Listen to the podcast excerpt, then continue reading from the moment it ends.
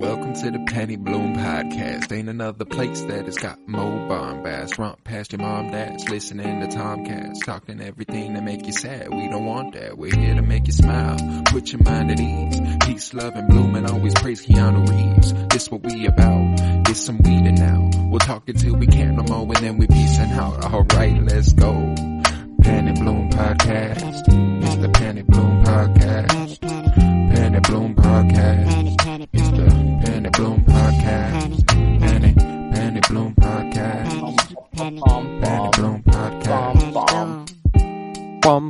ba ba bum bum ba ba bum bum. Hello, everybody, and welcome in to the Penny Bloom Podcast. It is I, Colton Robertson, and you are back for the season finale of Winter is Blooming. It's season one, baby, and it's coming to a close. I am joined by Joseph George. What's up, homie? Oh, what up, what up? Always a pleasure to be here. Oh, and it is always a pleasure to have you. It is nice and late, very late at night. It is our first podcast in some time. I've been dealing with an illness, which has not Ooh. been fun. And you might be able to hear it in the sound of my voice and, uh, but it's better than it sounded in days. So I was, I was itching to get back on the pod. So we're going to go ahead and fucking do it. Fire and Blood, the 10th and final episode of season one of Game of Thrones, written by David Benioff and DB Weiss, D&D, and directed again by Alan Taylor, just like last week. Uh, speaking of the MCU, we were talking a lot about off mic. Alan Taylor, Thor Dark, Thor: The Dark World, a lot of connections to what you were, uh, what you were talking there. It's all So, connected. No. It's all connected. It's all connected. but uh, this was uh our first season finale on the journey, and boy, oh, boy, yeah. this one does not disappoint. It's a big one. Uh, definitely one of the more memorable last moments. Uh, but beyond that, I didn't remember a lot. And I think Mhm. with reason, you know, it is truly, it's very, very set up heavy for what's coming. And, uh, cause there's a lot coming. It's with good Yeah, reason that there's a lot of setup. That's what the season kind of was. It was just a, a way to, to build the world. It was just a massive world building season that also happens to have a super good story that goes along with it. But that's the, the thing is that the story of this entire season is Bran saw Cersei and Jaime fucking, so he had to push him out the window and kind of started a war. It- but it's only been the very, very beginnings of that. And yes, we did have Ned die, you know, last episode. Rest in peace to our boy. We don't have him anymore, which is really No sad. more Sean Bean. That makes me sad. Um, I guess one more cameo this episode, maybe. I don't know how they made that.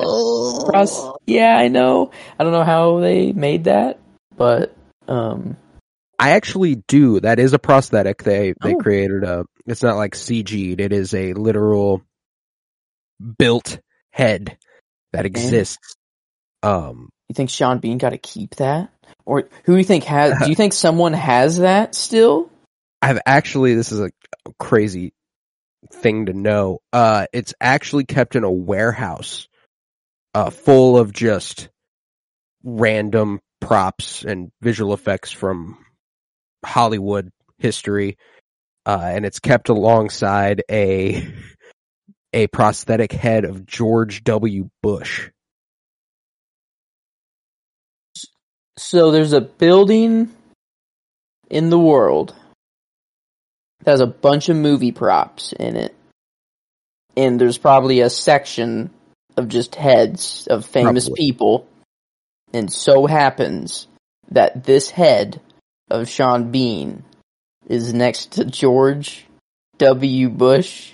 Yes. Bush's, like, for what? I don't what, remember like a if the George movie? W. Bush one was in the best taste, if I recall. If it was to, if it was uh, used for the best. Oh. I believe that it was also used in Game of Thrones, and they had to CGI augment it because it was it was on one of those spikes. Uh, did they try to get away with putting George Bush's head on a spike and then they were like, no, you can't do that. yeah, I Change think it. that's I think that's what happened. Uh, but uh, That's what season one really is: testing the limits of network television. Yeah, it wants to know what it can get away with. Wants to know what it can get away with. But uh this was a fucking goodie. This was actually the first and from now on I will be doing this because holy shit, I didn't realize it made a difference, but it does. This was the Mm. first one I watched on the newly received Blu-rays. Ah, yes, I wanted to ask you about that. How that was. Oh, Um, so it does make a difference. It does. I did a little bit of a uh, like a a switch, like a side by side to just see. Uh, I got to a shot at the beginning of the episode where like Luwin breaks the news to Bran and uh, Osha that he like he goes like Bran and it's like snowing and I was like, oh, this is a pretty shot. Let's see what let's see what the difference is. The colors are richer, the contrasts are deeper, the darks are darker, the lights are lighter. It's just all around a better looking experience and a better sounding experience. Uh, streaming, you're only getting so much out of it, uh, as it Mm. turns out. Um, which I mean, I'd never. I'm not gonna like swear by Blu-rays. I'm not gonna be like, oh, it's the only way I watch things now. No, I mean like it'll be the only way I watch Game of Thrones from here on out because I have the means to. Um, That that is nice. Yeah, I but guess that's the thing. I watched nine episodes of this show and thought it looked fucking great. Uh, Yeah. So Yeah. it's like what, whatever. the the audio that would be nice. This would be a show that would benefit from really nice audio, like in the later seasons too. Like uh, for all the action, even like would be really nice. But The one mostly I'm just like specifically excited for with these Blu-rays is The Long Night, season eight, episode three, because it's oh, it's so Mhm. dark. Like the dark scenes in this, I can see fucking clear as day. Uh, that's actually a game changer. oh, Game I want, I cannot wait to see that episode on these Blu-rays. That's gonna be Uh, sick. That ooh, because that that that is one. Th- this Game of Thrones is pretty dark. Like just overall, like overall. Very naturally lot of- lit show. Yeah. Um, and it, I don't know. I, I guess I've I've never had like, oh my god, I literally can't see what's going on. But like, it's like this in the back of my mind that it's like, man, it could be a little bit brighter. Like I don't Like know why, King- but it's the like, King in the North scene in this episode. mm, really dark. Uh, and I think you can see fine. It's not like it's anything crazy, Mm. but on those Blu-rays, it's crystal clear. I can see Mhm. every single person in that room. It's kind of crazy. Uh, Hmm. it was just a whole new way to experience it. And, uh, I didn't realize that it was a whole new way to experience it. You know, like I was just kind of like, ah, this will be cool. I'm excited to have these for like the commentaries and stuff. And I'll start, I'm actually going to start from here on in doing my best to, I think every episode has an, has a commentary. Mhm. I'm going to do my best to watch the episode, then watch it with a commentary and then come to the podcast so I can bring whatever they're bringing. They, yeah, they do a, those commentaries actually like they dive pretty deep into some really like big scenes. That was just like I don't know, like just watching a couple of those, even like after House of the Dragon. Um, like I'm like, oh man, like wow, that that gave like I did not take that scene that way during the episode, and then hearing it from the director, I'm like, oh, that makes so much more sense. Like, I know sometimes it's helped just understand the show a lot better. One uh, hundred for me. percent. One hundred percent. Well, that's another important thing is that like uh, what the creator intended is obviously important, but the way you take it is equally as Hmm. important. Whatever way you perceive the show, it's it's valid. You know, like whatever whatever you take it to be saying, it's saying. At least for you, you know. I think that's that's the fair way to view uh, all things art, all movies, all shows, all books, all paintings for like Mm. anything. If you're a if you perceive it to say one thing, it's saying that one thing. You know, so uh I think that's fair. But uh are you ready for a semi scene by scene breakdown of our first season finale of the whole shitteroo? Let's do it. Where are we starting? We're starting in the thick of it in King's Landing. Okay. Yes, we're we're kicking it off where this episode kicked it off at the Great Sept of Baelor, where Ned Stark has been executed.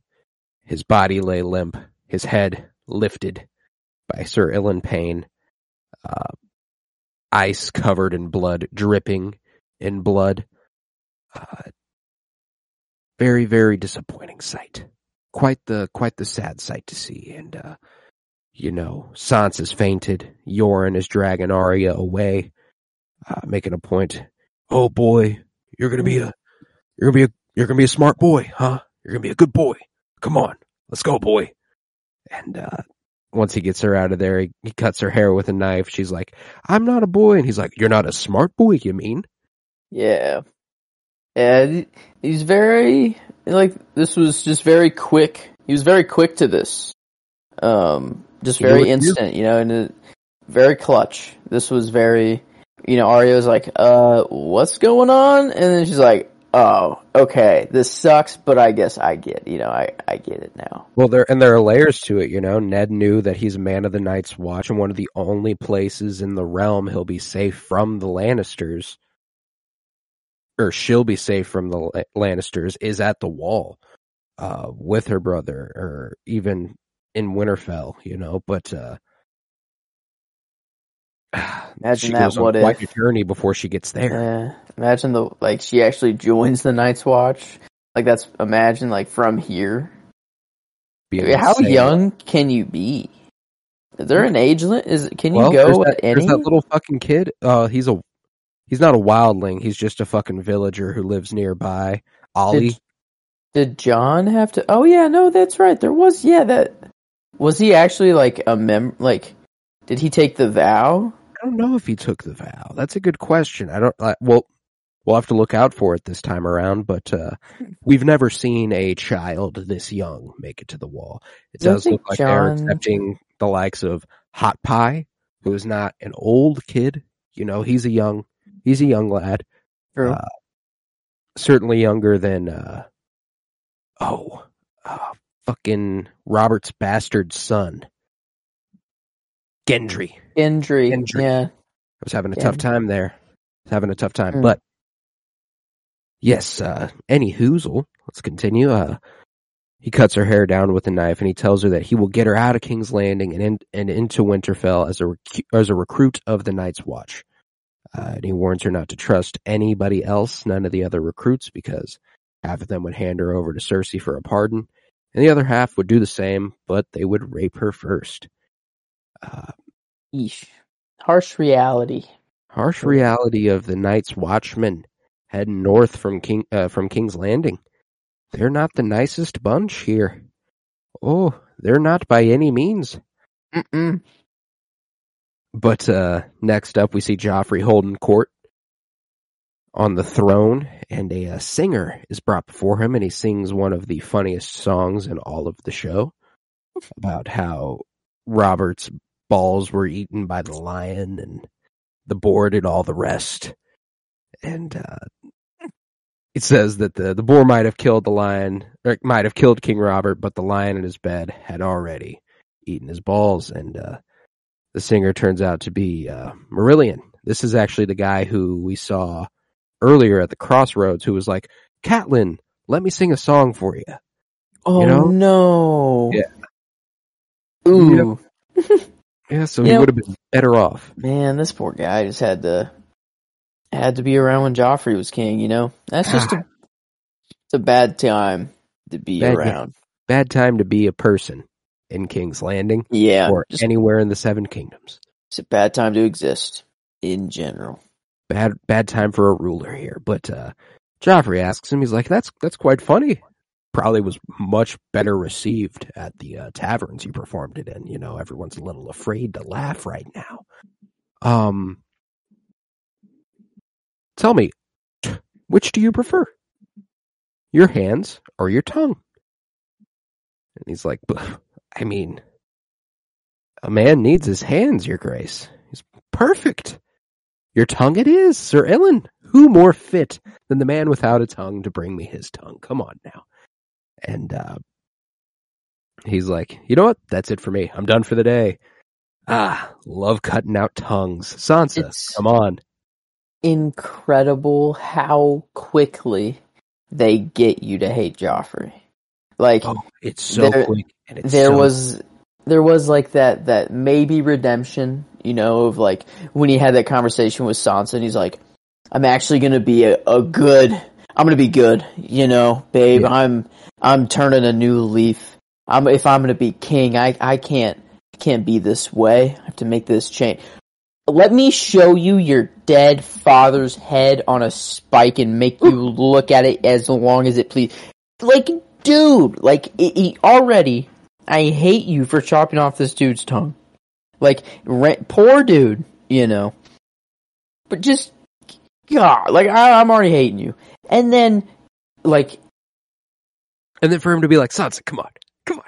And he's like, Like- excited. He's not like, he's not like, yeah, he's having fun with it. Yeah, he's. He's having not fun. being grave or anything. He's like, ha, ha, ha, I got something to show you. Come on now. Come on now. Oh, it's fine. Come on. Uh, and one thing I really love about these scenes is how much the hound is looking out for her without her realizing it. Uh, like even in this moment, whenever he's like, follow me, Sansa. And she Mm. just stands there for a second and the hound's like, come on, hun, please do what you're told or else Mm. I might have to do things to you also. And I do not want that. Like, I have no interest in hitting you. I have no interest in you being harmed, little bird. Uh, Um, yeah, he's a real one. He's I, I, I love me the Hound, man. Mm. He's a great character, uh, and was a top top candidate. Like a couple of top candidates early on for favorite character this episode were Yoren and the Hound. I think uh, I think they're both uh, they're both really cool in this episode. Obviously, very tiny roles in this episode, but uh, ne- nevertheless, I think they do a lot of really admirable shit with their few scenes. Um, yeah.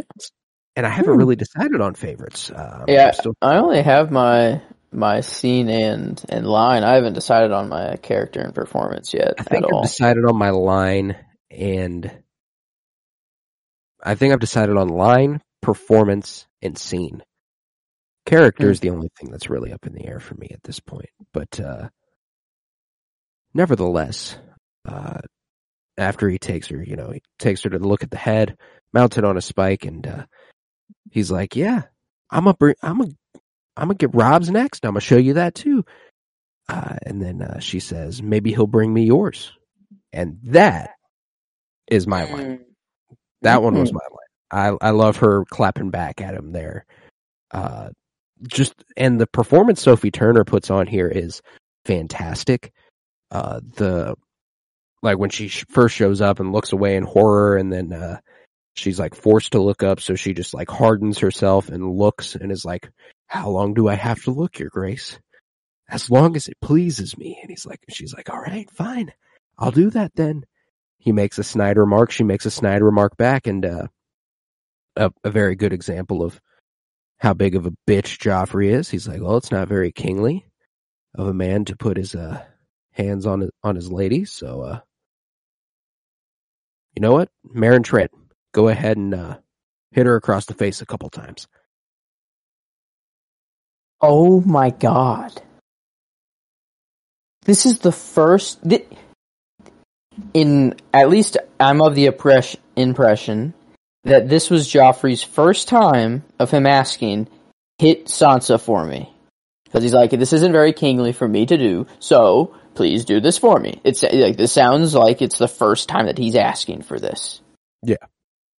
This dude took his opportunity to the max. Do you remember anything about this guy? Only that, only this. But no, no. I mean, ne- not in the future. No. Does This is top tier, one of the sickest fucks in the show. uh oh. What does I he will do? not. I will not. I will not. I. I. We will get there. Uh, but he how, is how soon? How far away is it? pretty far down the line. I think season five is when you see truly just how sick of a fuck he is. Uh, cause he's not big. He's not a big character. He pops in, he pops out. Uh, It's just what I'll be thinking about it all. I'll. I'll never come up with it. Well, I'll give you one in the meantime. Uh, you remember that scene a little bit later on where Joffrey makes a dude like rip Sansa's clothes off in court? Okay. That's this guy. Also, he's very, very cool doing that. There. Yep. I Uh, bet he's he's jumping onto that. Yeah. So, uh, yeah, he's a sick fuck. And, uh, Eesh. Yep, slaps her slaps her across the face a couple of times. Sansa eats those hands too, by the way. Absolutely Holy, those y- punches. yeah. Oh my god. She's a beast.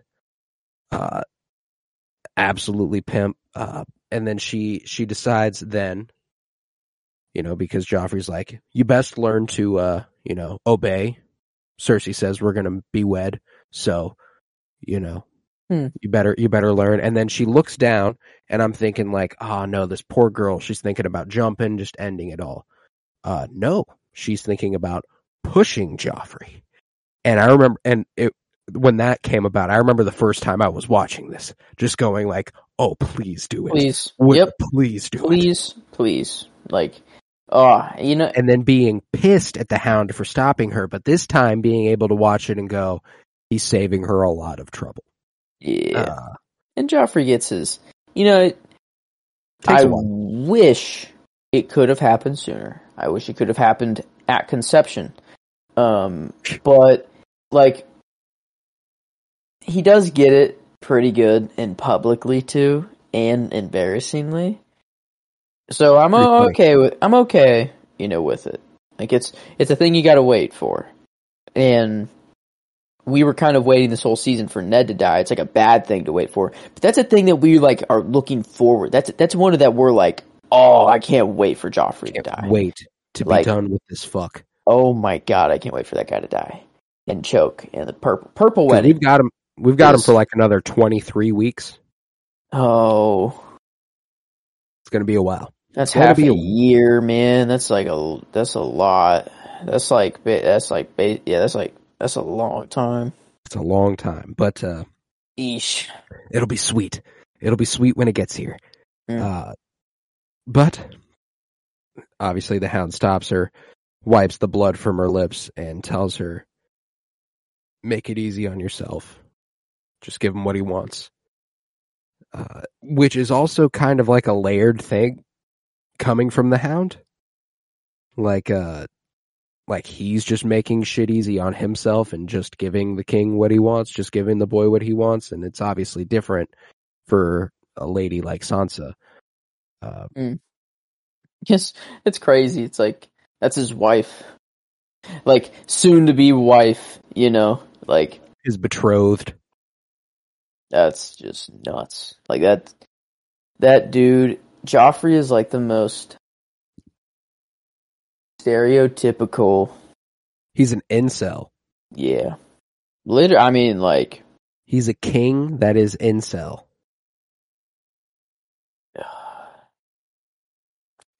God, why? Like, it's such. It's like they know just the exact strings to pull to make you hate him so much more. Oh, and they're perfect at it. They are perfect at it. They know exactly how to make this kid the sickest fuck you've ever seen. And this actor is incredible at playing it, by the way. He's a he's a great actor. Uh and no longer acting. go anywhere. Yeah, yeah. He probably yeah, can't no, go. he was uh, anywhere he's one of those dudes who would get booed when he was on the fucking street. uh, That's just so bad. around. That's bad. Is that that? That's it. It honestly is like a compliment though to his performance, or the writing of the character. I don't know. Maybe it's. Yeah, I, I guess anyone. Jack Could've- Gleeson. Hmm. Oh, he just got married a few months back. Good for him. Wow. Got married in September. Yeah, and we'll also be seeing him before long in our comic book journey through film because he plays a tiny, tiny role as a young boy in Batman Begins. I always remember that every time I watch. Batman Begins, I see him and I'm like, oh my god, that's Joffrey fucking Baratheon. No way. And Batman Begins. Yep, he's just a fucking kid. You'll see him and you'll recognize him immediately because he looks like Joffrey Baratheon. Uh, That'll be a fun. Huh. That'd be a fun okay. one. But uh, yeah, nevertheless, moving on from that, uh, we then get to a scene that we talked about a few weeks back that you did not recall at all. But uh, Cersei Lannister has taken a lover, and it's her cousin, Lancel. Yep. Uh, Just. Just yep. Casually. Like okay. and he's Uh, like, Oh man, was war this fun the last time we went to war when you were young? I'm a little fucking dipshit. So Uh, weird. It's like is Cersei like it doesn't seem like she's like into it. Or maybe I don't know. She just like she seemed like she just didn't want to be there.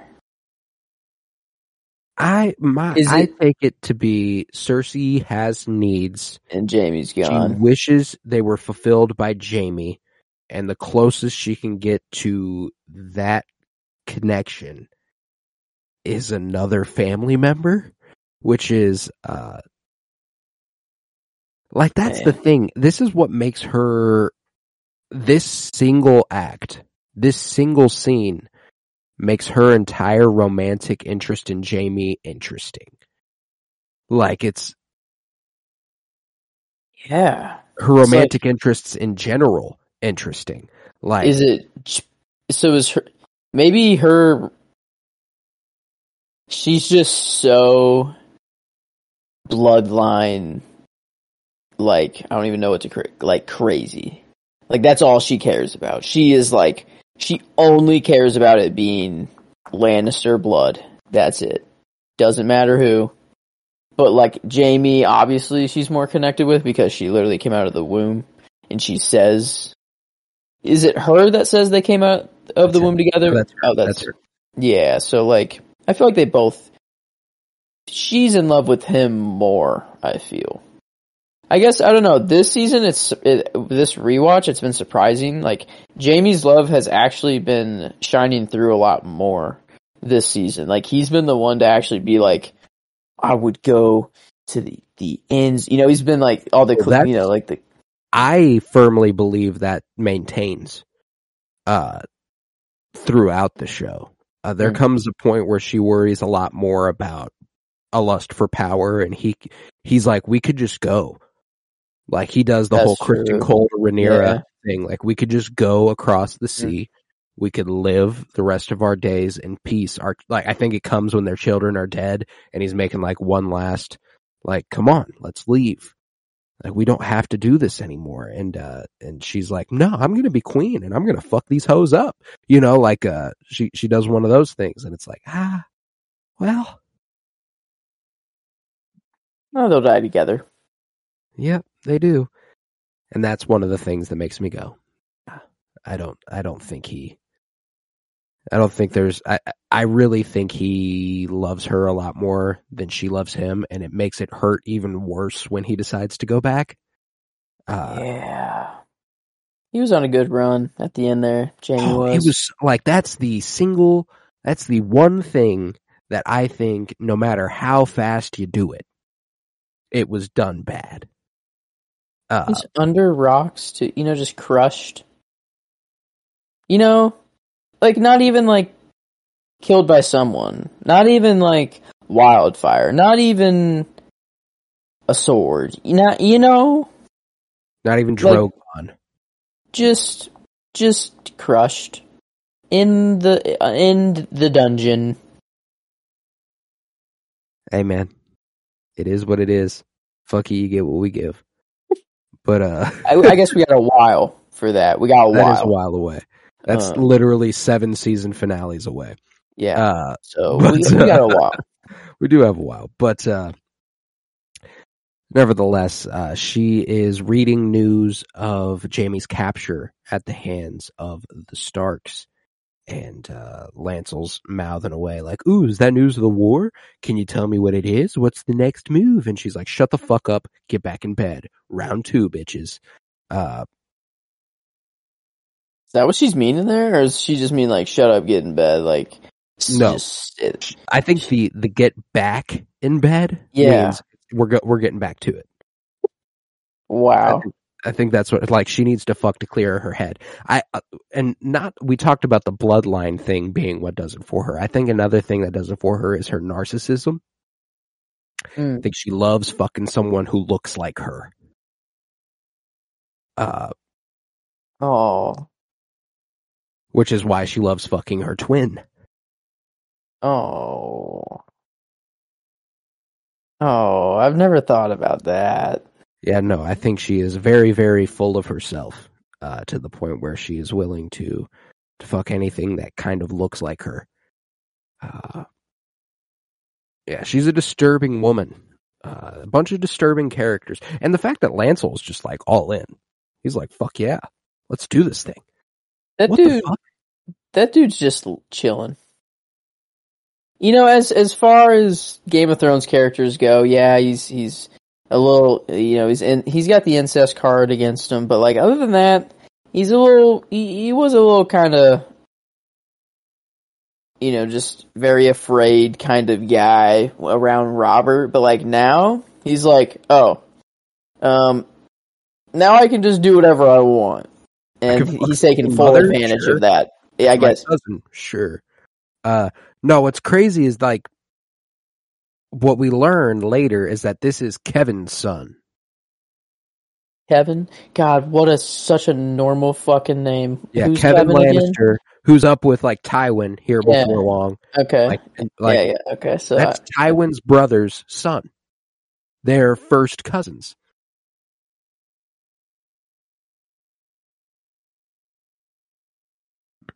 Insane. I guess when you're up in a castle, that's the thing though. They have the pick of anyone they want.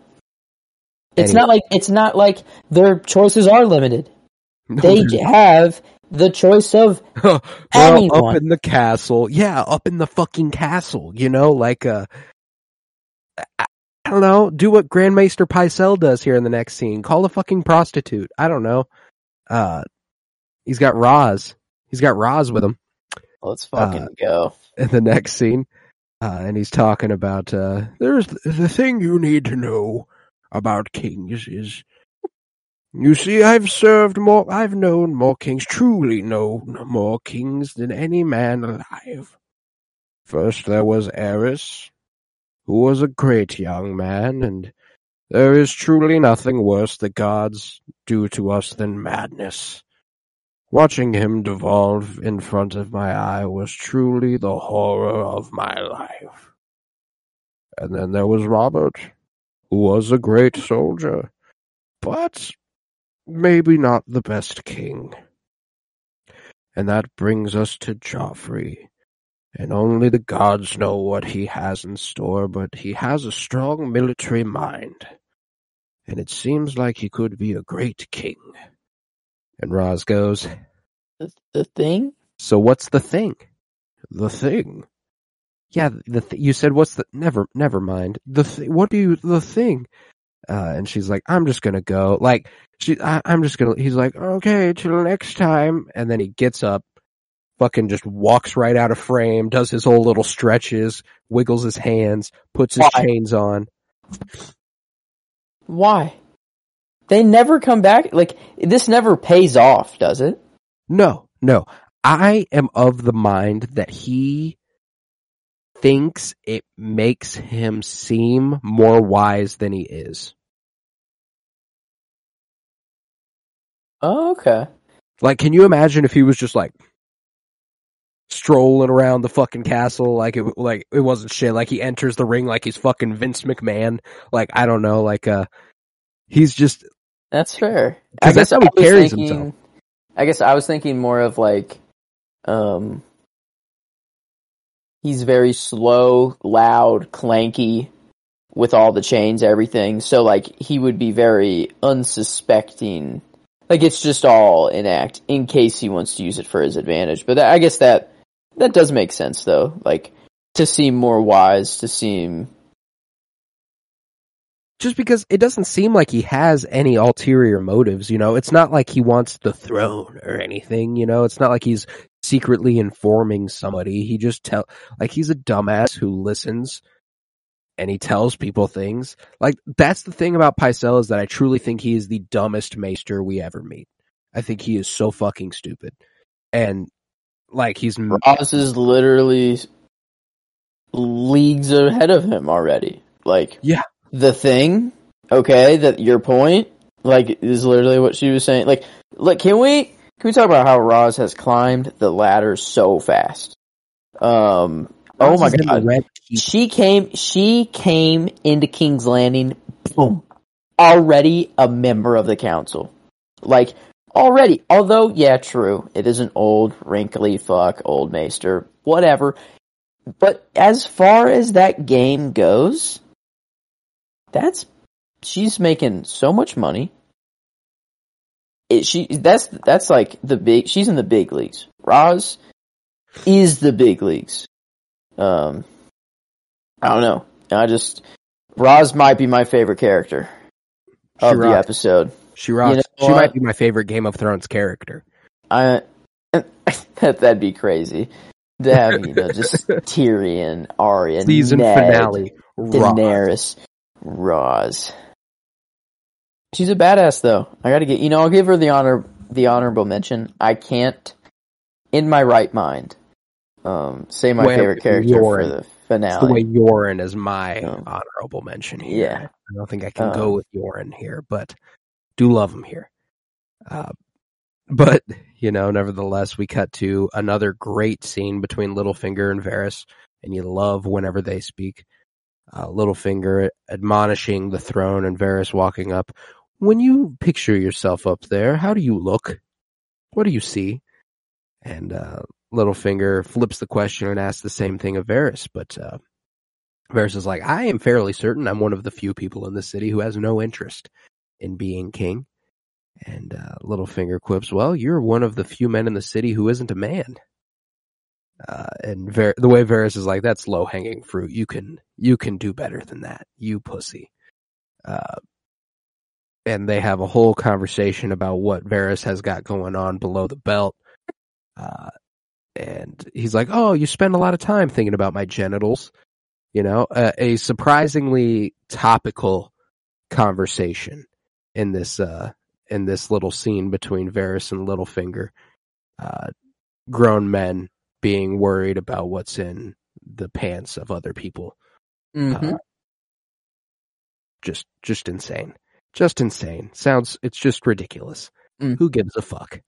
I Uh, love Varys's line of uh where he's like, "Oh, I'm just honored that that you're picturing me at all." You know, he's like his little comebacks are so good. It's like, "Oh, dude, come on, you can do so much like, oh, you that." spend a lot of time thinking about my fucking nuts, huh? Uh, I love, and it's like they end it with admiring each other. They're like, oh yeah, and we're both playing our roles, and we're and goddamn, you're so good at what you do, and and he's and like, yeah, the you know yeah, what? You're so good at what you do, it's a little scary. I'm yeah, afraid. and, I'm kind of and frightened. you're good at what you do too, and it's Well, like, because there is nobody in the realm to the each of them who is a bigger threat to them. They are truly their positions make them rivals. Like Mm. Littlefinger has his network, Varys has his network, that's true. Yeah. Nobody else is very concerned about them. They use them to their advantage when they see fit to use them to their advantage. They use other people to their advantage. They're not worried about other people except each other. They're the only other person who it makes sense to be worried about. And uh, I think it makes them just a just a fascinating dichotomy throughout this show. I think the the flaw that Littlefinger has is that he wants the throne. You know, and he's trying to manipulate his way to the throne. You know, ultimately that's his goal. Varys, he's not lying when he says, "I don't want the throne." He's just smart enough to realize that it's not him that would sit there, but he can pull every string from the position that he's in. Um, if he's the master of all information, he could hear one thing, tell them another. Like, he can control absolutely everything if he wants to. And then the little conversations he has, like with Ned, he literally got Ned to admit and be like, yeah, Joffrey's the king.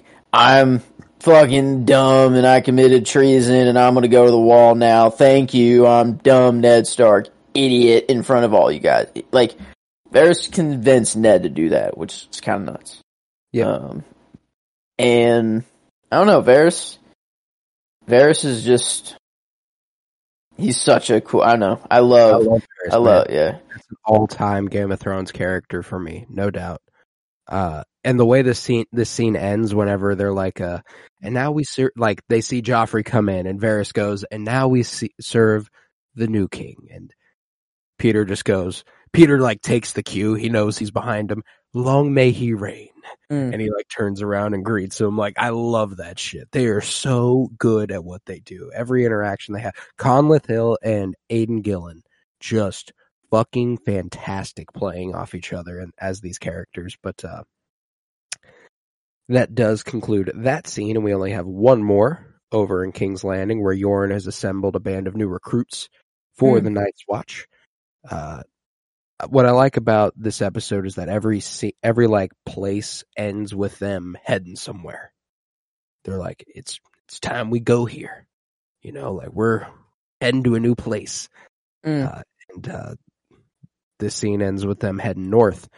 But uh, he's he's told Arya to pretend to be a boy called Arry, and uh, he has her join the group. And he's Arya is immediately bullied by Hot Pie, uh, who we know to be a massive softy, which is just hilarious that he is acting so fucking hard. Uh, Hey, let that man cook though. Literally. cook, let him cook. That's no one's named Hot Pie that doesn't know how to cook. You know, you can't you can't be named Hot Pie and either just not be a food connoisseur or just really good at cooking. Um but yeah, I don't know, it's it it is funny like uh seeing all these characters now, like this group.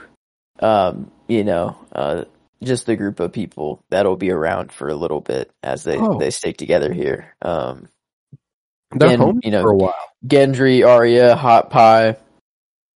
Feel like feel like there's one more big kind of person in there. Maybe It's kind, it's kind of them three. It's kind of them three. Okay. Uh, yeah. Is there another girl? I no, oh wait, no, they're all guys. Yeah, duh. Uh, so I, I don't know why I felt like there was another girl for some reason. Yeah, I don't know. I don't know, but uh, yeah, they go a long way. Uh, specifically, Arya and Gendry. Uh, when Gendry pulls up to protect Arya here, uh, and Hot Pie is uh, a little bit intimidated by him. I mean, he's he's like, I'm a blacksmith. I make that I make that thing sing. Are you When gonna sing when I hit you? And it's like, you know what? Okay. Yeah, you do swing a hammer all day, every day. You probably jacked. I get it. I get it. okay. But, Okay, uh, fair enough, man. Yeah, he'd been uh he'd been working for Tobho Mott, but with Robert dead, the secret funds being sent to Mott had stopped. So he fired Gendry and told him he had to join the Night's Watch. Uh, and Hot Pie and Lommy try to bully Arya into giving up her sword needle, but she angrily draws the sword and is like, "I've already killed one fat boy. I will happily do it again." Uh, and Gendry breaks up the argument, takes Arya's aside, and threatens the boys. And uh, he he looks at Arya and is like, "That's a nice sword. Where'd you steal it?" She's like, "It's a gift," which it is, not a lie. True. Smart word, smart choice there. Yep, she's got she's got. an Can't be yeah, can't be like it's mine. I got it in my castle. Yep. Nope. Not exactly how this works, but uh, Yoren is like, "Let's get out of here, guys. We're heading to the wall," and we out. That's it for King's Landing this week, and it would Yeah. bring us to Winterfell. Ooh. Oh.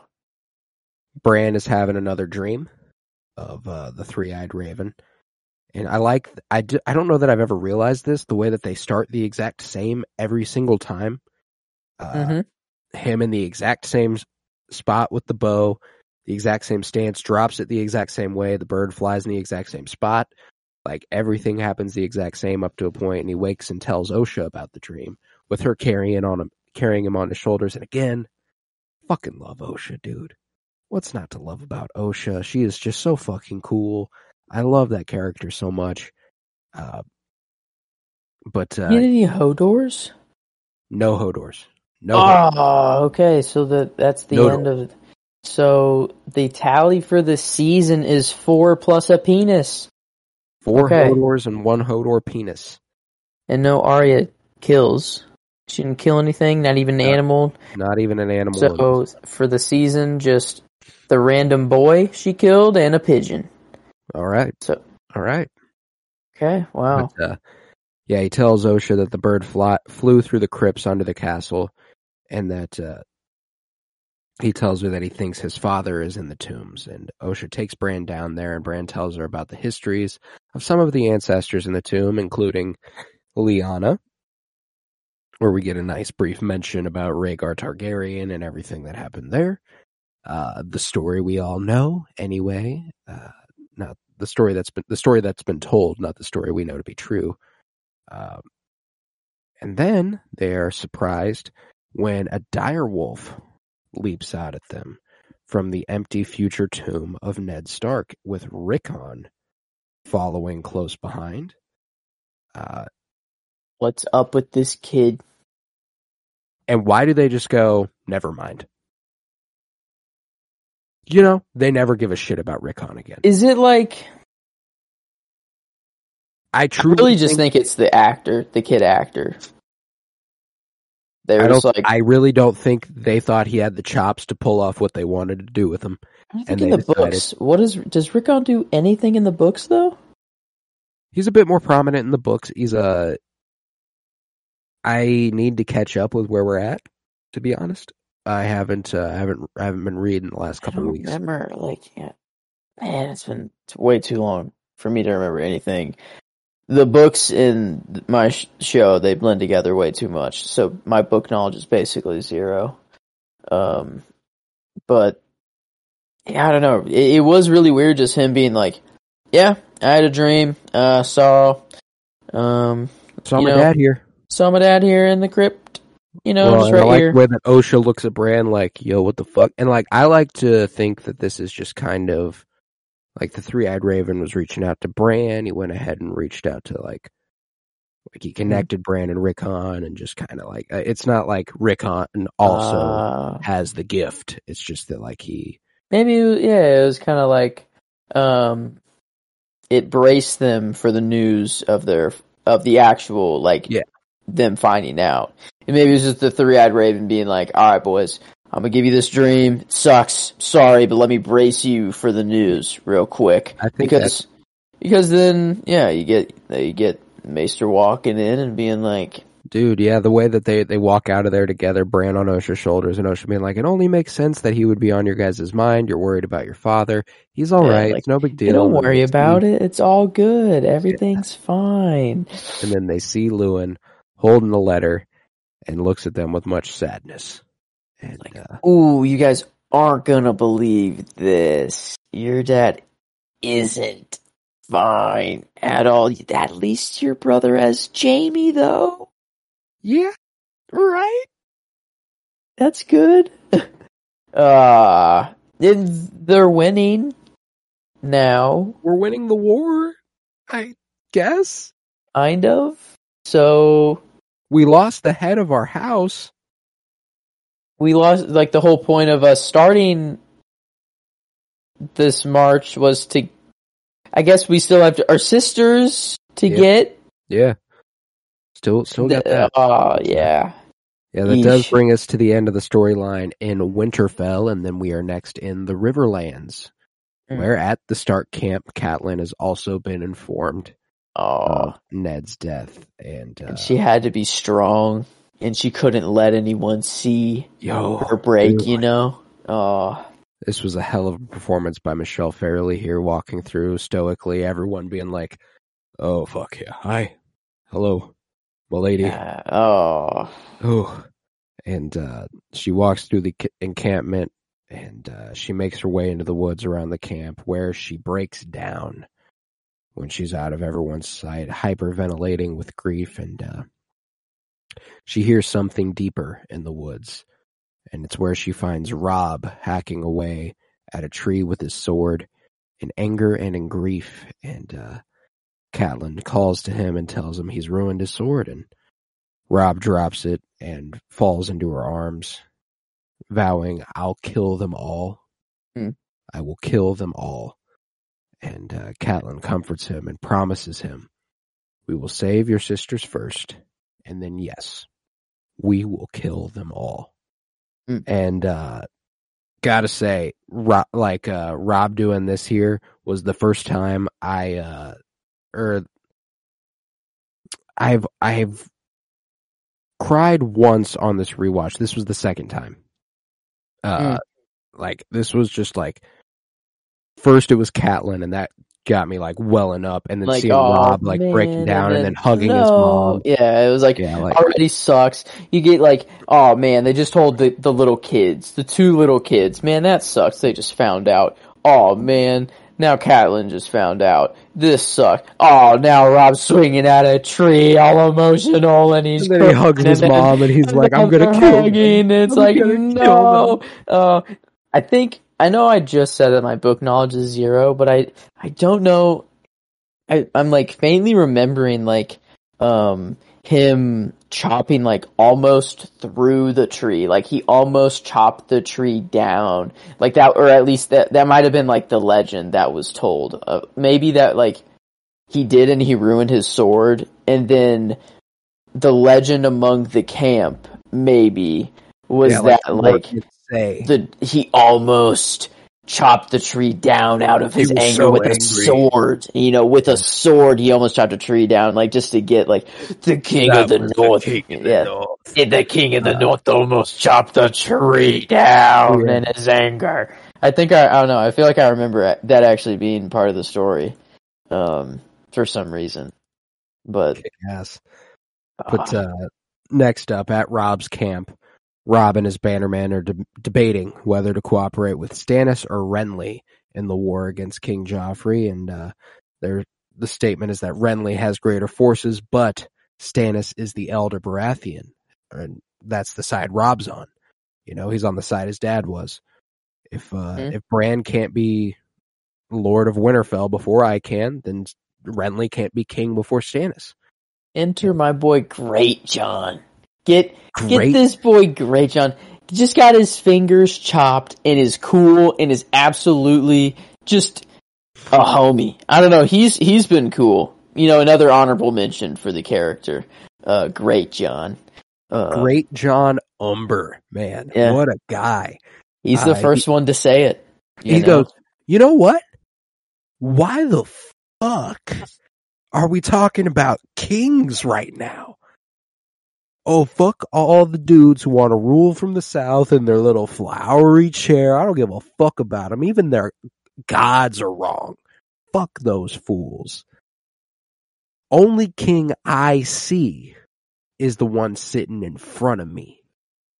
The king in the north. And, uh, let me tell you, bro, the first king in the north chant, I sat up and I went, Emily, I fucking love this show.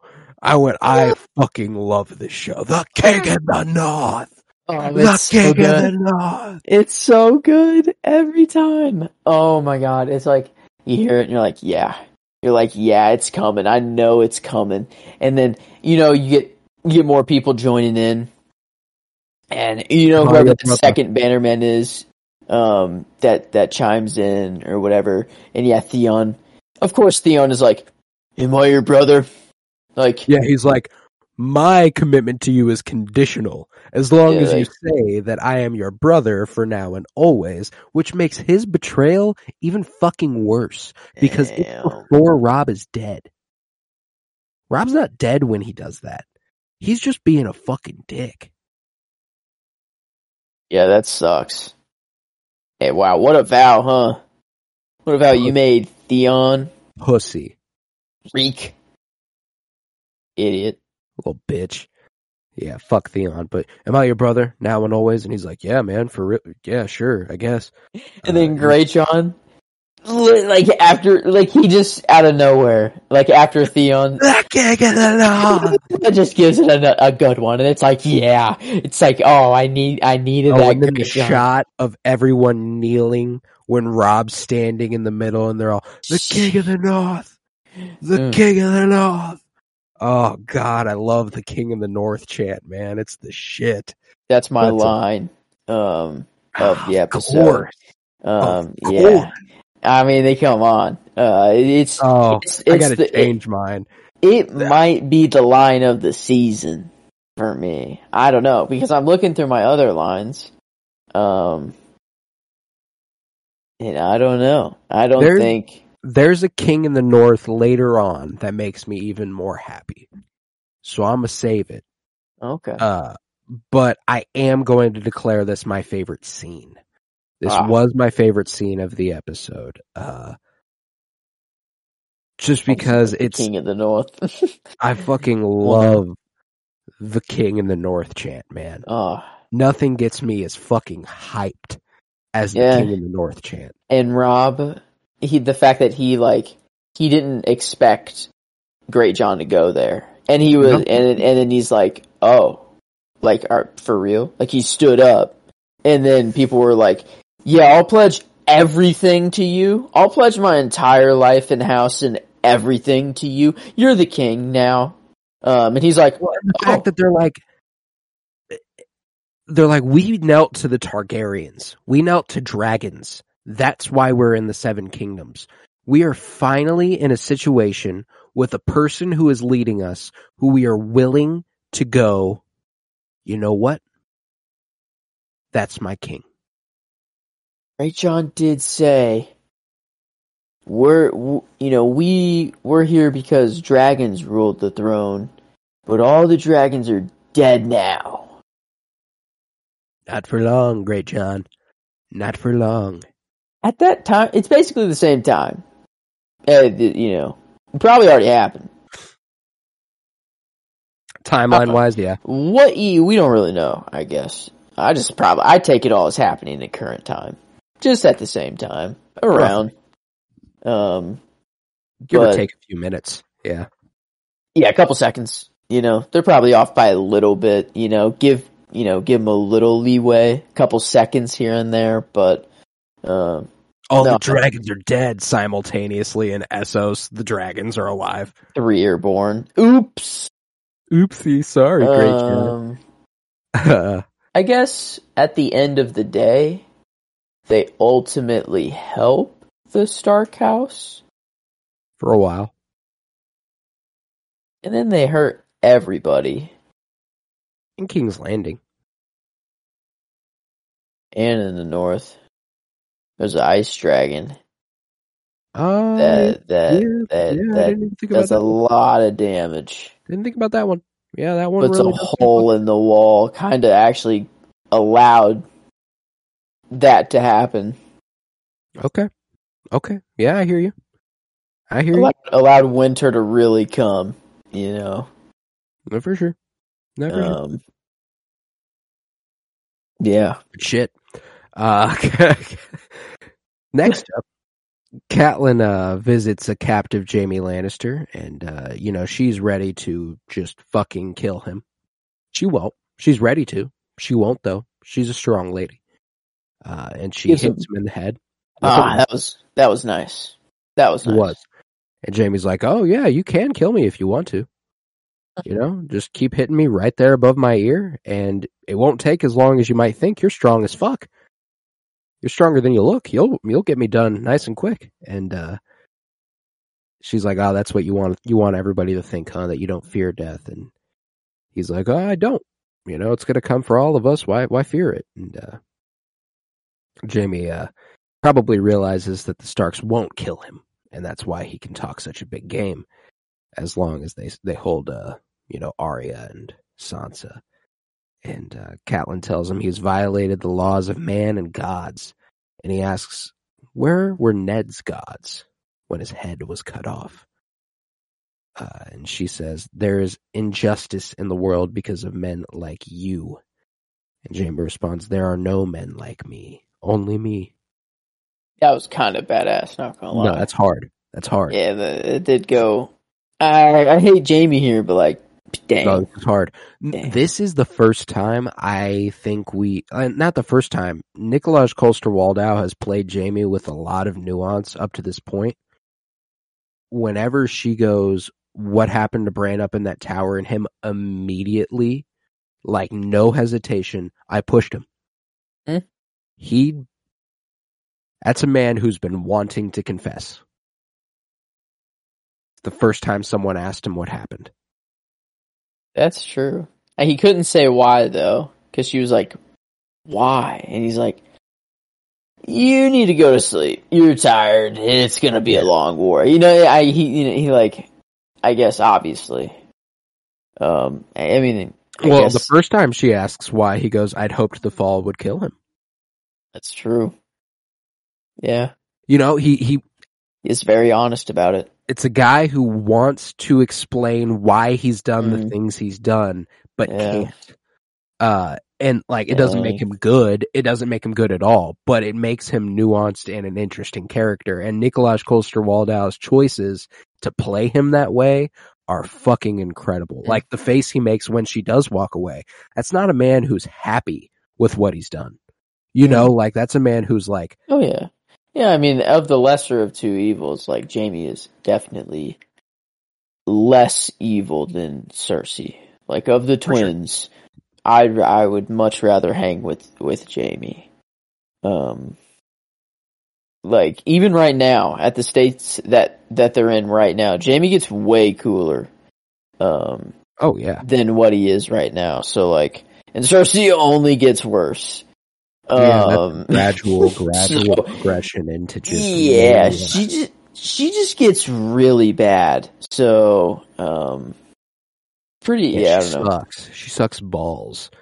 But Of the uh, Lannisters, ja- of of the Lannisters, Jaime's not that bad. Tyrion's the best Lannister Far there away. is. far and away. Um, but then Jaime, Jaime's probably number two. Um, Lance, Lancel, um, maybe just for the meme, but he's he kind of sucks. At at the No, end of the day, Lancel, uh, Lancel also becomes a religious fanatic. ooh, that's right. No, Yeah. he's he's Cersei's the worst, but he, he's like right there with. Yeah, Tywin's like also not far. I, in fact, I, Tywin might be the only one I put below Cersei simply because he created her and made her the way she is. Cersei. uh, yeah, like ooh, I, I didn't think of Tywin. Okay, That's that's good. That's good. Um, ooh, what about the the fucking House of the Dragon? The, he has a simple name too, doesn't he? He sucks. Oh yeah, it's uh, it's like uh, it's like Jeff or some shit. Oh, not. It's not. It's like Larry. No, it's not Larry. Oh. House of the Dragon Lannister. Jason. Jason. Oh. Okay. Tywin at the very bottom. Cersei, pretty close. Jason, Lancel. Jason and Jaime- Jason's twin, because Jason has a twin in House of the Dragon. That's right. Yeah. No way. Fuck them both. Yeah, they're they're right tied. And then Lancel, Kevin, Jaime, Tyrion. Kevin, Kevin, Kevin's like okay, yeah. Kevin's just the most average Lannister there Kevin's is. middle tier Like still, Lannister. still fuck Kevin, but like he can just come or go. You know, I don't- Kevin, whatever. Um, but Jaime, okay, that's where it starts to get kind of cool, and then Tyrion, obviously. Like, three Lannisters, period. Just on a surface level, you're a pretty good. We haven't even talked about how Joffrey is technically pure Lannister. That's that might be below Cersei and Tywin. Uh, but top three Lannisters, if we're talking like the kids, Tyrion, Myrcella, and Tommen. They're all cool. Myrcella. That's right. Forgot about the children. Um. th- Okay, yeah. There, there's a lot more Lannisters than I thought. Yeah, you know Uh, they're technically Baratheons by name, but they're they're Lannisters by blood. Yeah. So, uh, Okay. Okay. So they're- not all bad. Um. no, in fact, two out of the three kids turn out really good, which is crazy. Yeah, Tommen just It's couldn't nuts. take it. Yeah, Tom, Tommen, Tommen, I guess he was he wasn't that bad. Yeah, I, and now that I'm No, he I'm was a good kid. He was just easily easy to manipulate because he was a little kid who was king. Like that's Yeah, that's all. Poor little guy. damn. We will get there though. We will get there. in the end, Jaime ends up falling around four or five for me. But uh, Dang. Nevertheless, at the Lannister camp, Lord Tywin is holding a strategy meeting with his generals and is furious that Jaime has been captured. Uh, Tywin's brother Kevin describes the war as a catastrophe. God, it just sounds wrong. It's so funny. I love it. Man. Yeah, can you imagine naming your firstborn child Tywin and then being like, "What's the second one going to be named?" Fuck it, It Kevin. ha- that's how it had to happen. Fuck it, Kevin. Literally, it's like fuck it. I don't care. Like this, the second, like I don't know that I, that is probably how it happened. Fuck it, Kevin. Or that's how George R. R. Martin just was. Fuck it, Kevin. I don't know. Like how in this universe. I don't know. I don't know. I don't want. I don't. I don't want to know how they even came up with the names that they did. you know? it's so funny. And then they just So go funny. with Kevin. Fuck it. I love it. But uh, in addition to uh, Jaime's defeat, both Stannis and Renly have now claimed the Iron Throne and are, Mhm. are fighting a war for it. And uh, this means the Lannisters are now fighting a three front war instead of just the Starks. And uh, that's a, that's a problem for them. Uh, Kevin and the other commanders debate whether to attack, fall back, uh, or raise reinforcement armies or sue for peace. And Tyrion's like, well- Starks for peace. What do you Yeah. guys think about that? and Tyrion's like, oh, yeah, yeah. You guys think we can just go? Oh, yeah. We know we killed the leader of your house, but maybe now we just we just call it a day. You have a better time trying to drink out of that glass right there on the floor than trying to settle or have, bring Robb to the table. And I love like it at that point. Tywin was actually like, you know what? That's a good like, point. "Hmm." And that was some incredible presentation. And in the sad thing though, is that it's because he's the only son he has Yeah. there. Yeah, no, like Um, he he genuinely thinks there's a chance he'll never see Jaime again. He's like, you know what? I got to make do with the situation I have, and what I have is Tyrion. So I'm gonna be okay with it for now, uh, because this is the nicest he is ever to Tyrion Yeah. Like in his life. Yeah, he literally like you are my son, and Tyrion was like, "What You the have fuck?" never said that. And he's like, Uh. "What is happening here?" Like, damn, I just got to be more smart around my dad now. Yeah, you know, but damn, I knew I was smart, but he didn't know I was smart. Yeah. Uh, he's like, "Yeah, I just got into strategy, like you know, a little bit ago, whatever. You know, I'm kind of tampering with it, Dad. Yeah, you know, I'm I'm kind of all about, you know, I'm kind of smart. What's up? Good at the game, Yeah, like, but uh, uh, poor Tyrion. Poor Tyrion. But uh, he they point out that the Lannister army is now exposed, so Tywin's like, we're going to retreat to Harrenhal, uh, which we do see next season very quickly. It won't be long before we're in Harrenhal. Uh, but reluctantly impressed by Tyrion's astute judgment of the situation, Tywin orders him to go to King's Landing. And Ty- Tyrion's like, why on earth would you have me do that? And he's like, well, you're going to serve as hand to the king in my stead. And he's like, that is the last thing I expected you to say. hmm Uh, he said rule. First, like he said rule. Like he knows that like Joffrey is not. He has his, you know, his indulgence. You know, he he indulges in his fun and his power. But a, as far as like the actual big realm decisions, it's Cersei and Tywin and Yeah. you know, it's it's not Joffrey. It's the council and and all of them. Um, so like I don't know, that it is very, very out there that Tywin does this. You know, and it makes sense because you know it is his only son. It is like the play that he has to do right now strategically for the war. Put a Lannister in power. And you're for now. It's your only son that you got. Yeah. Go be hand of the king. Okay. Um. So it's kind of like his hand is forced, but Yeah, he's like, as long as I'm at war, I need someone Yeah. else there. yeah. Because Oh. as soon as he's not, he comes back and serves as hand of the king.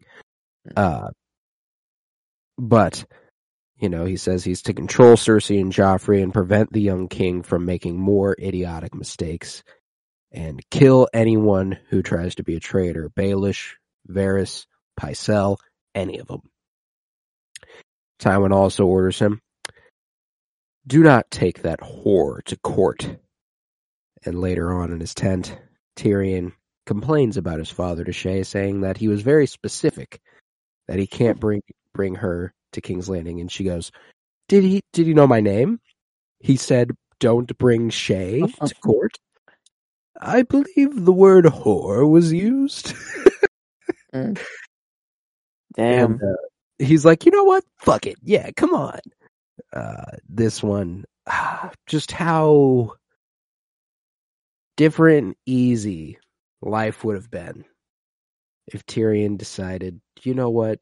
I shouldn't bring her to court. Because I'm not gonna lie. I like Shae. Now,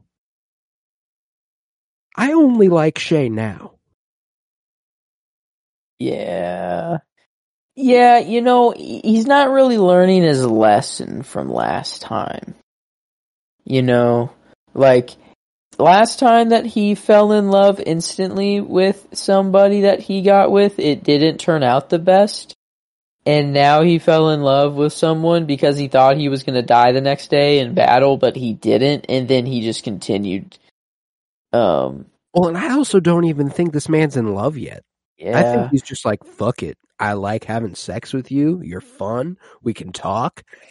Let's and he thing." likes the idea of having control still. Like he doesn't want to just Oh yeah, like and it's it's a fuck you to his dad. He's Yeah. always gonna have a fuck Uh, you yeah. to his dad.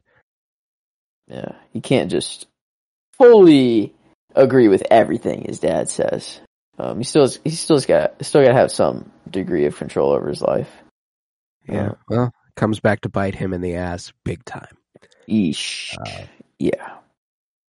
But that concludes the story in the Riverlands and brings us to our second to last location of the episode, the Wall. Mm. where Jon Snow has learned of his father's passing. And he saddles a horse and is ready to go join Robb's side. He's like, you know what? That's it. I'm leaving. And Samwell is just fucking adorable. No, I I'm won't. gonna let you go. No, I'm not doing it. No, no, I won't. Uh, and then Jon just plows right through him with the horse, which is hilarious. Uh, and he leaves Castle Black, but is pursued. he ducks under a tree branch, and one of his pursuers is then unhorsed by this same branch, and it turns out it's Sam. And uh, Jon's like, "Son of a bitch, I, I can't just keep going Oh. now." Uh, and he turns back to help him, and the uh, the other riders are Grenn and Pip, and they're giving him some, they're giving Sam some shit, you know. And you're lucky you got so much padding, you know. Like, is he the the way when he's riding off? Is he dead? Yeah. Yeah, no, like- no, oh no, I don't think so. No, he's not. Not Yeah. dead. Yeah. yeah, that's like so funny. But uh, they surround him. They're like, "You can't go, man," and he's like, "I, I have to. Like, they killed my dad. I need to be with my brother." Sam's like, "We're your brothers now." And uh, they they begin reciting their oath to the Night's Watch, to which Jon initially responds, "Go to fucking hell." And then uh, by the end of it, he's like, "God damn it, okay." fuck. Are right. Uh Leaving for Yeah, leaving would make him a deserter and an oath breaker, something his father would never be okay with if he were alive. And Jon doesn't even know if he would accept his help if he were to come back. And he Yeah. agrees to return to the wall with them. And And you know he's gotta take advice from from Aemon. Maester Aemon as well. You know, he's Yep. gotta live gotta live with the decision that he made. Taking the vow. And he does. All the way Yeah. up until he dies. Yeah, he does have to die, you know, to get the. Yeah, I think that's pretty fair. Yeah, that until it, the what's the vow? I mean, it's like until death, or like until the day I die. Yeah. So fair enough. You know, he under died. contract. You know, if it were to if it were to be taken to court, law. If it were to be taken to court, Jon wins. Oh, Um, easy. So, yeah, dude is not an oath breaker whatsoever. Not one bit. But uh, the next morning, Lord Commander Jeor Mormont is like, uh, "Hey, Jon, how you doing, buddy?" And he's like, uh, "Could you sleep last night? Did you sleep good? Must have been tough with that late night excursion you took, huh?" Uh, and Jon's like, "Oh, no, no, I."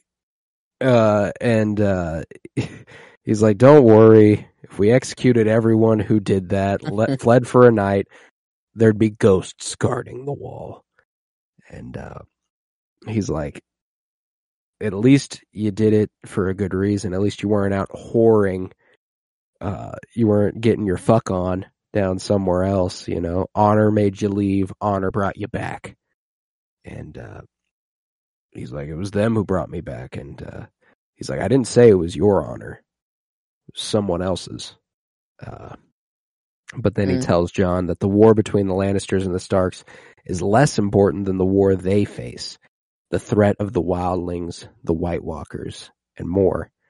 And Mormont means to lead the Night's Watch force into the haunted forest, haunted forest to learn more about what's coming, to prepare for a battle, and then find Benjen Stark, alive or dead. And he this was kind of sick. Yeah, he's Oh. like, this was hype. yeah, he's like, we're gonna go. We're I'm gonna lead an I'm done. army. You know, he's like, I'm done waiting on my fucking ass Mhm. at the wall. We're Yeah. gonna go fight out there. That fight down there, nothing. And the thing is, is I think he's right. So like it's even more hype. So it's like it's like, no, dude, you are right. He's like, yeah, and we're gonna find Benjen, and it's like, fuck yeah. It's like I, I know you're not, you know, what I, it's it's gonna be a long time for that that guy to show Yeah, up this again. is gonna but like, kill you. um, but what, whatever. But it's like, you fuck yeah, dude. This is like hell yeah. Way to not just just take your oath and, and, you know just wait out your days at Castle Black, just leading everybody and getting all your you know nice food. God, And, and the way that he like rides out of frame and it reveals Jon behind him whenever he like gave him the choice.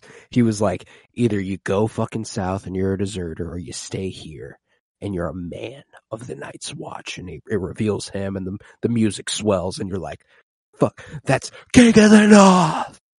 The King of the North! oh, oh, eventually we will get there.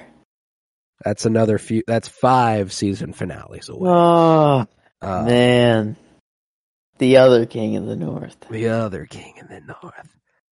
But uh that does conclude the story at the wall and brings us to our final location Oh. across the narrow sea in Essos, Bum bum. in the wasteland beyond Lhazar. Daenerys is waking up uh, and is curious. You know, where's my son? Bring me my son. And Jorah has the unfortunate duty of informing her that her son never lived. Uh, he was born dead and deformed, and Mirri Maz Duur informs her he was covered in scales like a lizard, with wings like a bat. And as soon as she touched him, his skin fell to bones. Ugh. And She gave says, birth "I- to a dragon. yeah. Like, Well, the concept art for the uh, for the stillborn baby that like Rhaenyra had, in Yeah. The dragon was very similar. Yeah. Like, uh, didn't have wings, Rhaenyra's didn't, I don't think, right? It's just kind of scaly, Yeah, I think. Um, but super interesting, this Targaryen dragon connection, blood magic, you know, whatever it is. It's so interesting. Just like some can't get burnt, some can, some dra- you know, dragon eggs. It's like a 50-50 if they're even born. Daenerys all fucking three. Like something had to like there's something special about you know because because that's the thing is like Daenerys also had this spell go on at the same time of like uh because in the tent Life for a life. in the tent was her her son called Drogo. The eggs were in the tent as well, right? During this whole thing, I guess. I'm not sure. pretty sure, pretty sure they're in that tent. So it's like everything's in this tent during the whatever the fuck spells going on. Like, I don't know. I think there's like, it, I don't think that like Daenerys' situation necessarily applies to like the rest of the Targaryen lore, if that makes sense. You know, like I think yeah, she's there's a definitely pretty special circumstance. about yeah, her. Yeah. Um, I think there's definitely something special specifically about her, but I don't know that this spell does more than kill her kid. You think? You think it's just nefarious? Like it's it's simply like, well, this is what you wanted, life for life. I can kill both your kid and your husband, so like Yeah, I'm gonna like, do that's it. what she she literally explained that's what she aimed to do. yeah, that's true. Uh, Beyond that, I do think that there's probably some sort of uh, other blood magic that happened with the Targaryens at some point that bonded them to dragons. Uh, Ooh, life for life. Khal Drogo died. The kid died, and the witch died. Because yeah, the horse, but the witch also died. Like sacrifice, and then and then three dragons come back. I guess Daenerys, she didn't die. She just was unburnt. So like Yeah. she didn't die at all. So like I guess the witch, Khal Drogo, and the son. There you go. Life for life. That's how the dragons all came back. There Fuck it. there you go. Um, But yeah, I guess the, I'm uh, jumping. I'm jumping ahead a little bit. just a bit. But uh I mean that's the big thing we're building towards obviously. Uh yeah, she's like, "Hey man, yeah, your baby died, but Drogo lives. Let's go take a look. How about it?" Uh Daenerys insists on seeing her husband and finds him in a catatonic state. Homie has become veggie, Khal Drogo. yeah. And uh Daenerys demands to know why, and Mirri Maz Duur explains that, you know, a life for a life. He's alive, is he not? Uh, and she asks him, she asks her why she did this, and she explains, you know, I saved you. And Mirri's like, ah, yes, when you saved me, I had already been raped three times. The temple I served at had already been burned and defiled by the Dothraki. They sacked my village, looted all that I owned, all, people I'd healed. I witnessed dead in the streets. I've now gotten my revenge. She's like, but my kid, he was innocent. Your kid was the stallion who would mount the world. Now he will burn no cities. He will slaughter no innocents. And He was spitting right here. yo, yo, if if Daenerys isn't centered as a protagonist, which she is, you view I, and like frankly, I view this woman like she did some fuck shit. But if the shit that happened to her was done unto Daenerys and she was in the position to do these things, I'd go fuck yeah, honey, do that shit. You know what I'm saying? Yeah. I mean, she does that. She actually does that, and we root for that, and we're like, hell yeah. We're like, oh yeah, you got revenge, and I'm so glad that you did. Or sometimes it's not even revenge. Sometimes it's just outright like, I'm Daenerys, fucking Targaryen, and you think you can talk to me? All right, here's my dragon that can breathe fire. You're dead now. Um, and we love that shit. And So I do think, I think that this is the first example of her being a little cruel beyond the bounds of what she probably should be. Uh, you know, yeah. like it is personal. You know, it's it's one of those things Tyrion's talking about. Oh, they were terrible people. Who could blame her? This woman killed her son. Of course, she's going to do that. killed her son and basically Khal Drogo too. Like took her last like wish, being like, please just do anything to save him, and then just turned it into like, all right, let me kill both of them. But with fantastic reasoning. Yeah, I mean, fully justified on her end, but like Daenerys sees that as like, oh, You're No nothing to me now. Like No you doubt. are. Yeah, Daenerys sees that as like, I will tie you up and burn you alive. no doubt. I'm, I, I have no complaint. I, I completely understand where Daenerys is coming from, but I think that's how we could always view Daenerys. You can Yeah. always completely understand where she's coming from. It's just a matter of whether or not she should have done it. Uh, and this one is the is on the lower end of that spectrum. It is more, Mm. yeah. Of course she does that. Of course, like that makes a lot of sense. And like, uh, she does, crazy to say, far worse things than this, uh, than burning a woman at the stake, uh, alive. Yeah, and even being like, "Oh no, I'll, I will hear you scream," like, like uh, just like the oh, she was so But cruel. that's not that's not what I'm looking for. I just want your life. yeah, That's all. that's okay. Oh, that's okay. I'll still hear you scream, but I really just want you to die. Really, at the But end of the day, Mirri tells her, you know, you agreed. I I agree. You Mm. did save my life, but let me show you what life is worth when all else is gone. damn. Straight analogy, like I mean, slam dunk with that one. It was like, yeah, this is this is how I feel right here. And Your what husband, like, damn. So Mirri decides I'm gonna kill this guy and I'm gonna kill the baby in your tummy because I've lost everything I care about. What happens when Daenerys loses Missandei and loses Jorah and Jon decides to decides that she's probably not that interested in her? Uh, she does what she's capable of on a much grander scale and does what Mirri Maz Duur did here.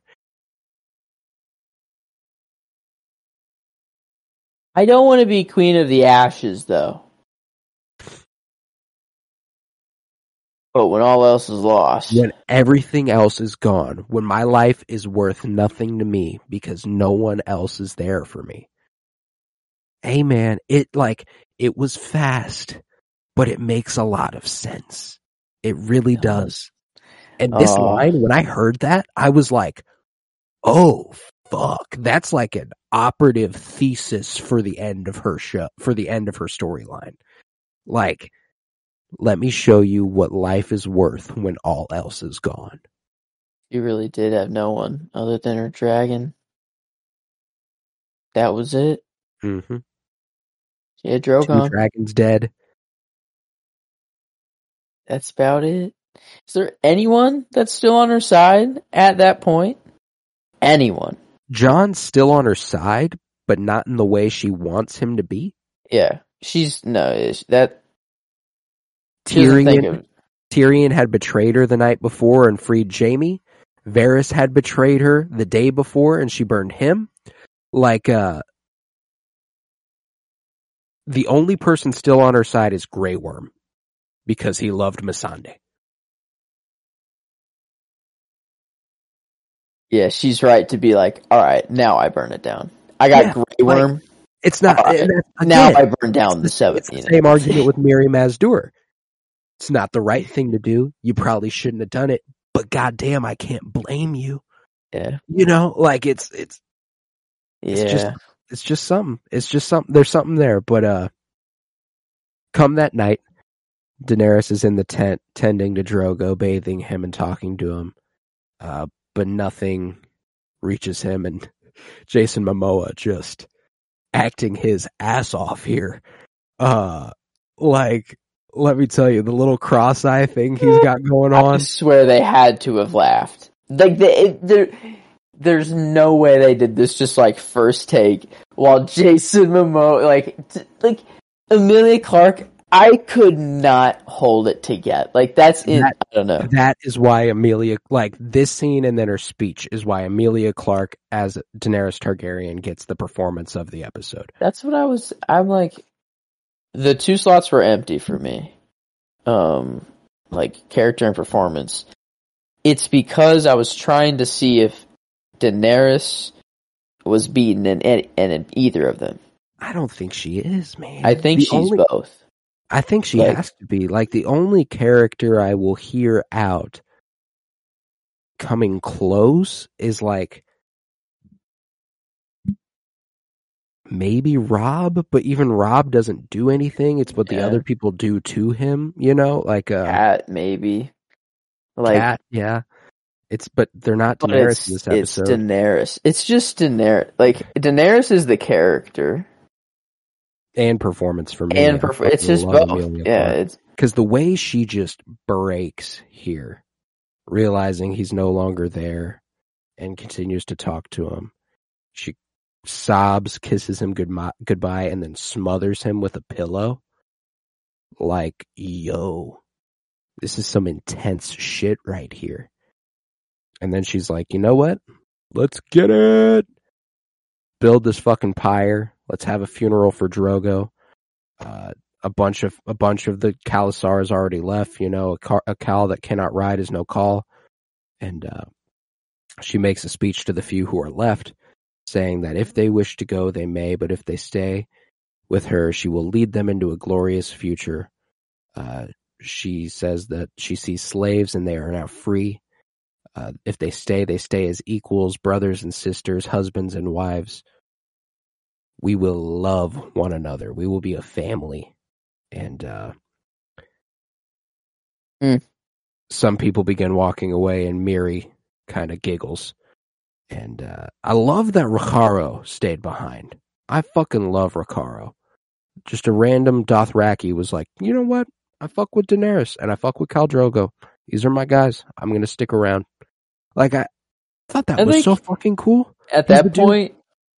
Yeah, it's like you know she's gonna she's gonna light this on fire and and probably like I think because Jorah had the idea definitely. That's like he's like I'm not gonna let you do this. Like I'm I'm not letting you come on. And then she's like, okay, you got nothing to worry about. But like I think everyone kind of had that idea that it's like okay, she's probably gonna do this. So like I think a lot of people were like, well. I just want to stick around to see just what happens here. Like, I, like I, feel like half the people are like, okay, you know what? Like, I do fuck with your ideology, and like, I, I, I like that. But then I feel like the other half are just like, Well, and she's like gonna kill herself here. Dothraki, Rakharo, I think he's truly found kinship in a few of them. Like he's the one that was Mm. sitting outside the tent with Jorah earlier, where they were like talking about their fathers and how they that's previously right. Ah. And like, uh, he's the one who, when Daenerys fell over, he picked her up and was like, "None of the midwives will accept her. She, they say That's she's right. Yeah. You know, like he's the only one who's like been there for them. And I don't know if that's out of loyalty to Drogo or if that's because he feels he's found kinship in these new people. But uh regardless, he's still there, which I think is awesome. He's the one who places the dragon eggs on the pyre. And uh Mirri Maz Duur is lashed to a pillar of the pyre as well. And she tells Daenerys that she will not scream while she is burned alive, which is a bold statement. Yeah. I don't- think there's anyone alive. Like you have to have the condition of no pain. Like you have to literally have that. You have to be a monk. Um, yeah, it's. I don't think it's. I, I don't even know if a Monk could do it. That's still, inc- that'd be incredible. Um, no real way to really test that. Um, I, guess there is, but There is. um, yourself on fire and seeing if you scream. Uh, there's no way to live through it to see the results. Uh, yeah, like teach a man how to light a fire, or wait, light a man a fire, keep him warm for a night, but light a man on fire and keep him warm for the rest of his life. Um, I like, I don't know that that's probably one of the worst ways to go. ooh, Um, I can either that or drown. It's literally water or fire, like drowning or burning to death. hell. That's yeah. That's the that sucks so Bad. bad. Um, both ways. But Daenerys doesn't give a fuck about that. She's like, Nope. "Oh, that's what you're worried about." Oh, I, I, uh, you will scream, but that's not what I want. I, I just want you to die. Hmm. Frankly. And that's exactly what I'll get. Uh, And Sir Jorah's like, come on, Danny, you don't need to do this. Don't kill yourself. Please reconsider. We can sell the eggs and travel far away. You don't need to do this. She's like, these are not mine to sell. He's like, come on, babe, please don't do this. Don't do this. I don't, I don't want you to. And then she's like, all right, Jorah. All right. I'll give you a little kiss on the cheek. You'll be okay with it. Uh, and he's like, okay. And then she walks, she doesn't walk into the pyre yet. They set the pyre on fire and then she walks in, which I was like, oh, that's pimp. Her dress Mhm. starts catching on fire as Mirri is screaming from the burns. She's enduring the same thing and is just marching on forward. And she stands below the fi- uh, below the pyre as flames appear to consume her. And come the morning, the fire dies down, and Jorah and the rest of the Khalasar were just sleeping around the fire. Uh, and they, uh, Yeah, I love how it's just like, all right, yeah, it's next. It's like the next morning now. Um, everyone just kind of went to bed after that. You know, she walked into the fire, and we kind of just laid down. they're like, all right, guys, let's sleep good. Man, Uh, this is a warm fire. I'm kind of tired. I guess. I'm feeling kind of toasty. And then they woke maybe, up. And uh, they're- woke up I'll and they're lay like, down here.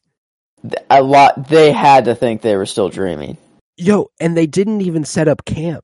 They just fell asleep where they were standing, Yeah, which is Yep, the funniest part of it all to me. just right uh, there. Even Jorah, that's the one that really confuses me. He strikes me as the type of guy who would have stayed up all night for this. Uh, but it, it's a better effect if they don't see the aftermath. It is a weird thing they to think about now. Yeah, that they wake just up at the same time. because oh my god, what a thing to wake up to! Yeah. Like to be like, okay, I have to be dreaming. Like you would wake up and look at me over there, like, huh? Iain Whoa. Glen's performance when he sees Daenerys and is like, "Oh, bl- blood of my blood!" Like, yeah. holy shit! What is blood of my blood? What is that equivalent? Like, what is that the equivalent of saying? Like, is he just being like, is it basically holy fuck in Game of Thrones? Like, like, or what I is he think, like? In the Blood Doth- of- it's a Dothraki culture thing. They say "blood of my blood," and I think it's like a like I'm going to follow you to the ends of the fucking earth. Okay, like yeah. you are my khal now, like kind of, uh, or my Khaleesi, as he only refers to her from here on in as Khaleesi. Uh, Okay, yeah. I mean, if I, you know, woke up, walked over to the, you know, the fire pit, saw three dragons and, and, it's uh, not and just that she survived the fire pit, bro. It's that there are three fucking previously thought extinct species crawling on her. with perfect dramatic timing in the connection. You know, if if the headcanon connection that we have, you know, where it's like, um, Daenerys was like, "All right, so someone's gonna walk up, yep, and you're gonna come crawl around my back. as You're gonna crawl my. it. You're gonna stand up and show them how tall you are. You're gonna spread your wings. You're gonna You are not gonna lo- screech a single time before that, though. You are not gonna wake them up. They will wake up on their own, and it will so happen to be all at the same time. Yeah, Drogon executed perfectly. Dude killed it. Uh, dude's already the favorite child. Already Um, favorite child. So, uh, but yeah, no, I put that as my favorite scene. Uh, I, figured, labeled I it. figured one of. I figured that would be Yeah. a favorite scene. I labeled it as just her name right now. I, I think is because her name grows so much. Right now, she is Daenerys Stormborn of House Targaryen. I gave her the Unburnt title. She hasn't been called it yet, but this is what makes her the Unburnt. Yeah, And then she is the Mother of Dragons as well as Khaleesi. So that is her current name right now, and it will only grow as the Breaker of Chains will be added, I believe. well, already um, freed some slaves in that scene Oh, just prior. okay. She's like, "I see some Maybe- slaves. You're freed." That's true. Maybe already the breaker of chains. Um, but I, I give the Unburnt and the Mother of Dragons. Yeah, that's as fair. The She goes on to break a lot here. more chains. Um, yeah. So, um, yeah, and her being the the character and performance, she she kind of dominated this episode, which I guess All makes sense. It's blood. it's it's what I remembered out of the episode. You know that that uh, it's what I remembered I was going to get, but I think it is the strongest part of the episode for that. I mean, that is why I remember it. Um, because it is just such a badass moment in this show. Like it's one of the biggest moments in the show's history. So, um, And this episode did bring us obviously a few deaths. Mirri Maz Duur, Khal Drogo Mm. brought us a lot of first appearances. We got Drogon, Viserion, and Rhaegal. Obviously, big ones right there. We got Hot Pie, and then the sleeper, who it's a blink and you miss it sort of thing because he's wearing a different face. yes, Jaqen Yes. H'ghar. Yes, in the cage. Yes, I remember the the focus on him because I'm like, I, I'm like, why they focus on this guy? And then like as I'm like, why they focus? I was like, oh Hey man. yeah. So I'm like, Amen. and it's in King's Landing, which does not hurt the theory, which does not hurt the theory that Syrio Forel could be the faceless man. Doesn't hurt the theory at all. Oh, dude, he totally just ran out of that room, threw off his face, put on a different one, hopped in a cage. Because he looks at Arya, he literally his eyes follow Arya. It's definitely the faceless man, that's for sure. Like no, what like Oh, it is Jaqen Like, H'ghar. It's yeah, just like no way. Jock like- and H'ghar is Syrio. which it's 100% without a doubt factual um We will talk about it as uh, as though it is fact. at the end of the fight you hear metal clank and hit the ground Amen. there's only one guy holding a metal sword in there during that I love the theory. I love that theory. And the fact that Jaqen H'ghar makes his first appearance in King's Landing right after. Amen. it's not even a theory it's it's just fact at just this point it is it is known It is It- it is it is known. it is known that Syrio is the faceless man It is known. Uh Or, sorry, it is known that the Faceless Man appeared as Syrio. There you Um, more correctly. Um, but uh But do we have any favorites to dole out? Let's see. I got, I think, all of mine there. If you're going with Daenerys and Emilia Clarke as well, um, you said King of the North was your favorite scene, and um, Sansa. Um, if you're sticking with it, the and maybe am. he'll bring me yours. I loved that. Boom. That's such a Boom. like- it's Sansa's done giving a fuck. It's when Sansa starts taking the steps towards being the character who we grow to really love because obviously up to this point she's been less than uh, the most likable character around. Uh, Yeah. Yeah, she's only been annoying and tr- the true tr- treasoner. Yeah, I won't do any treason. I love I love that line. I won't do any treason. Um stupid girl. but uh yeah, like she's the one who really betrayed her house as of right now. Uh, but but now didn't. now I am yeah, no, she's just been manipulated. It's all Yeah. just manipulation and it's like it's not her fault. Uh she just so happens to also be a little annoying at the same time. Like her talking to um head Ilan. Ilan? What's the the the title? Her title. Um Oh, oh, the uh, the Septa, Septa, Septa, yeah. Oh, uh, another spike or Yeah. head on a spike up there. Next Sad. George Bush up there. Um, yep, next to George, good old, good old Georgie up there. Um, no, but yeah, that was like Sansa just being an absolute dick to her for no There's a reason. saying in King's Landing. I know it's in Texas. It's probably in King's Landing. It goes, "Fool me once, shame on, shame on you. B- b- befool me can't get fooled again." Before we get your head on a spike next to Ned Stark, you know, and Septa, Septa, Ladies and gentlemen, we got him. Yeah, that's that's insane. If that is if if they actually tried to put George W. Bush's head in the show on a spike and then had to CGI over it, that's that is nuts. Like might make this the greatest episode of television. Article from the all time. Guardian. Article from the Guardian, June fourteenth, twenty twelve. Head of State, Game of Thrones sorry about decapitating George W. Bush. HBO is groveling for mercy after airing a grisly scene starring the head of George W. Bush. They didn't CGI it out. It is there. Uh, Is it still there? I think it might be. Uh, the former No. president's noggin shows up shish kebabbed on a barbarian spike in a scene from the chainmail and boobs medieval fantasy series Game of Thrones.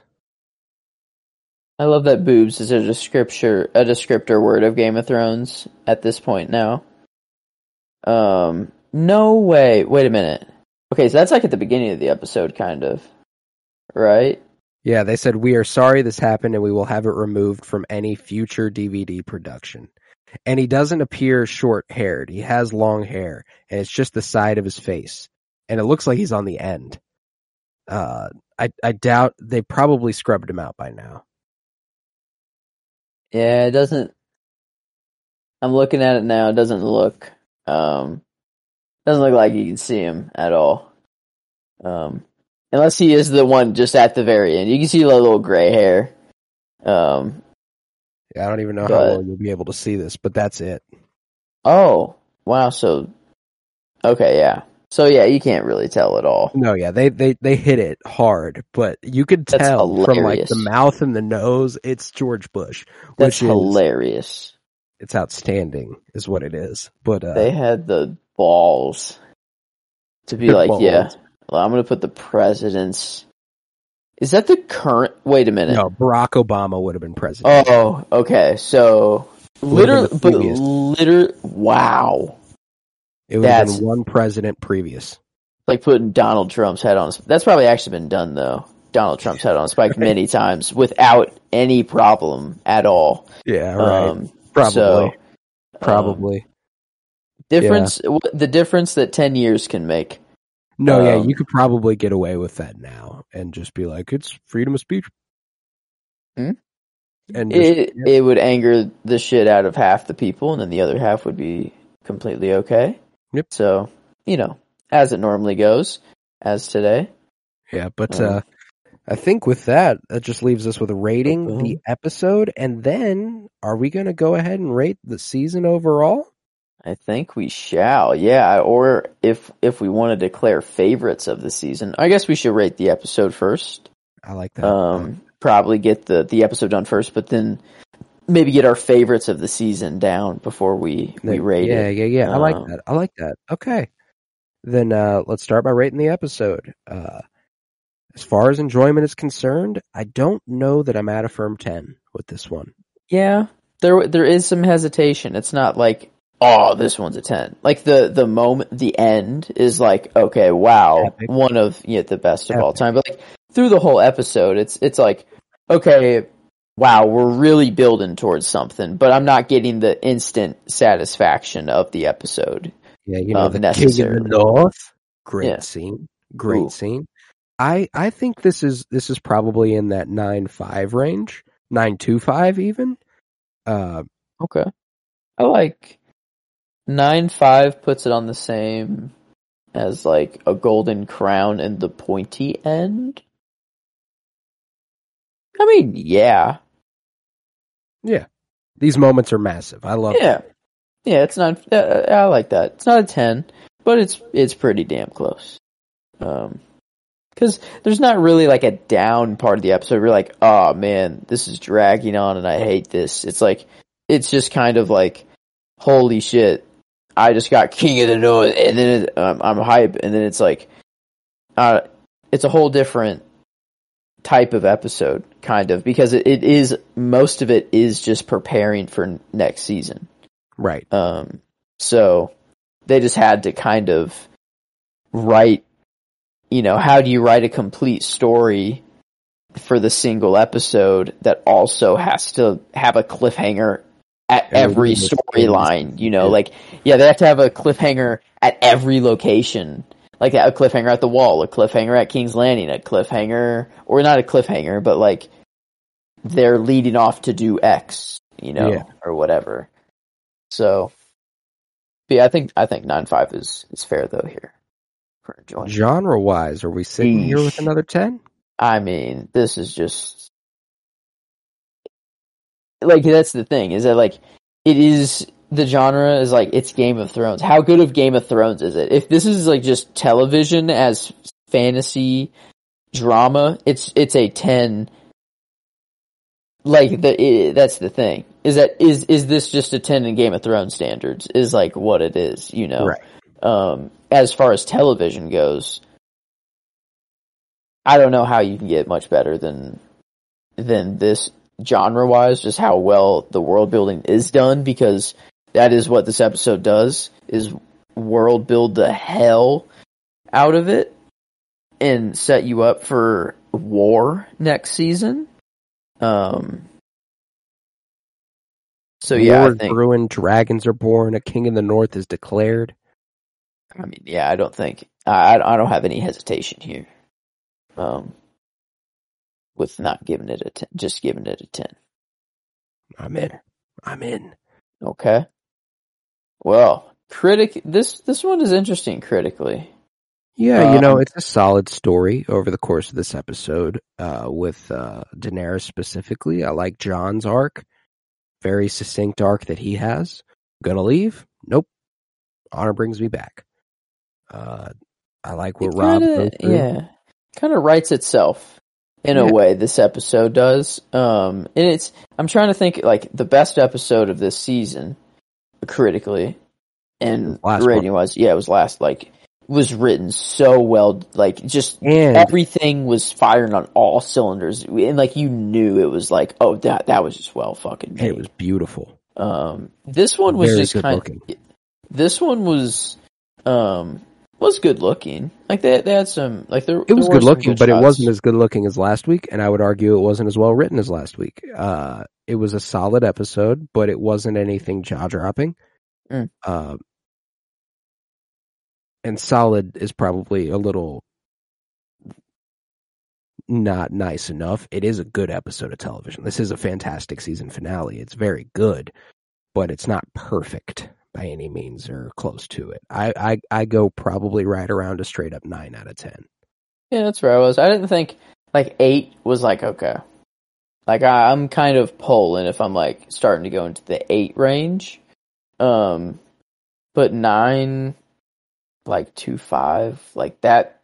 I don't know. That did seem kind of even high, but yeah, that I mean that puts it. I don't know, that that would average it out to a nine five overall for the episode, Hmm. which I think makes makes a lot of sense. Um, puts it just a little bit below a Golden Crown, which was at a nine five eight, so basically like a ninety six, and this was a ninety five. It still Um, makes it a top three episode so- of the season. Yeah, um, which I think makes sense. Let's see, IMDb gives this one a nine point four. Um, so we're even more harsh critically than IMDb, but I, I think a lot of people just give this a ten out of ten because it's the season Probably. finale of Game of Thrones season one. Uh, Rotten Tomatoes also gives it a hundred percent. Um, the top critics um average rating is a nine point one actually there, so a little closer to our our critic rating. All Uh, right.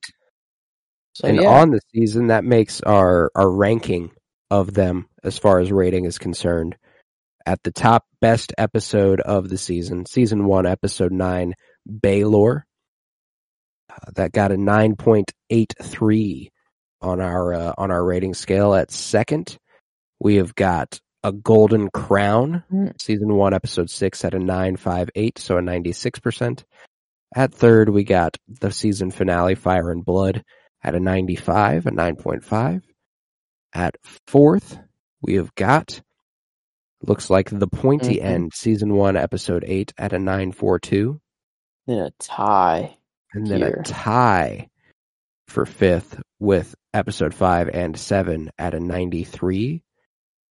Follow and that then another tie. with another tie between episode four and one at an 88.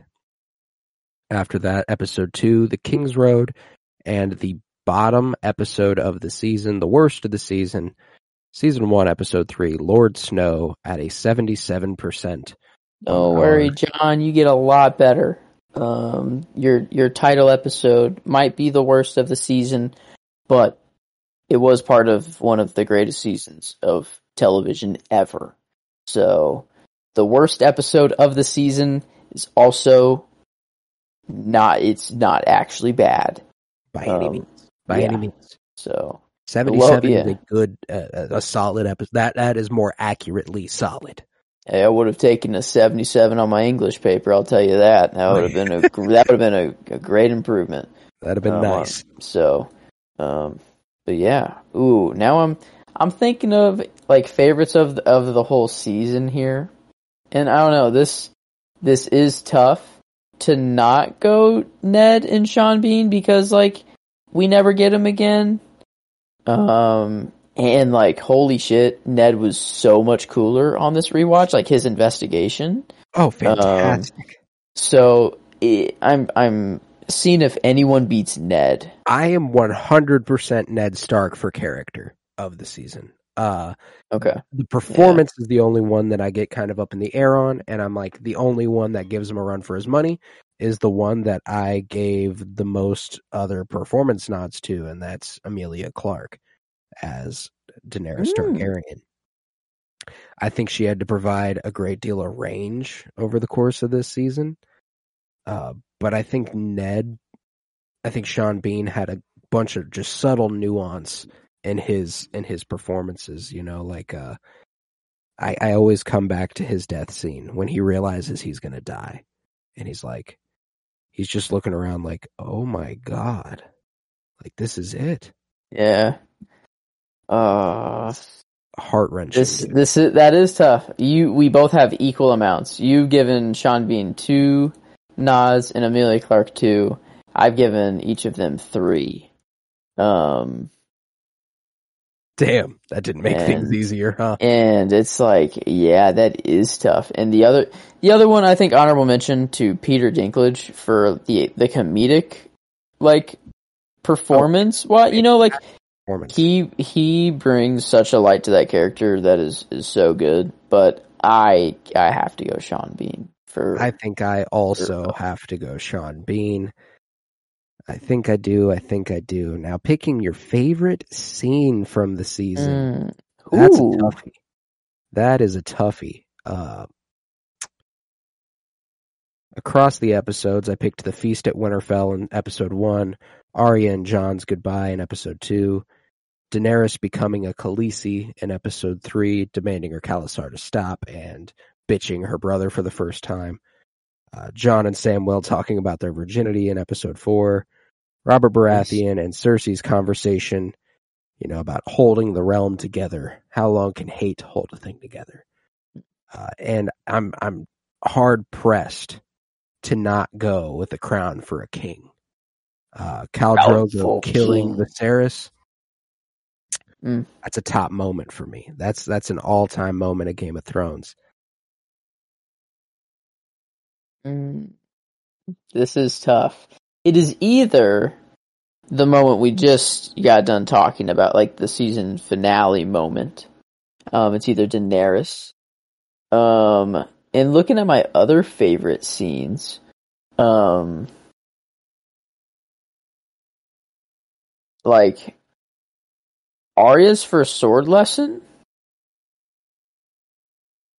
or I, I think it's just Daenerys. Like out of my scenes that I have, Daenerys's is only is like the biggest. Like nothing actually comes close to that, other than Ned's death, I guess. Right. Th- those two, okay, You don't that's love that. I don't love that. I don't that I it isn't it doesn't it's it's a hard favorite. Um I'd rather walk away from season 1 thinking of Daenerys coming out as her badass self and this is the Yeah, and you know what's funny is I know I picked the King in the North moment as the season finale favorite scene, but I think my favorite scene of just like remembering season one, it might be that. You know, like when I look back on season one, it's that and Ned's death. That's what I remember. I think so. I think I'm just switching is because I think my scene is Daenerys becoming the mother of dragons, and then my line is King of the North, King of the North. Um, but your so your scene is the King of the North. But then what's have you decided on a line yet? I guess. Um, Oh, I don't know. a line is mine the king. Yeah, my line is the king of the. That that's just my line. Um, That's a great line. That's a great line.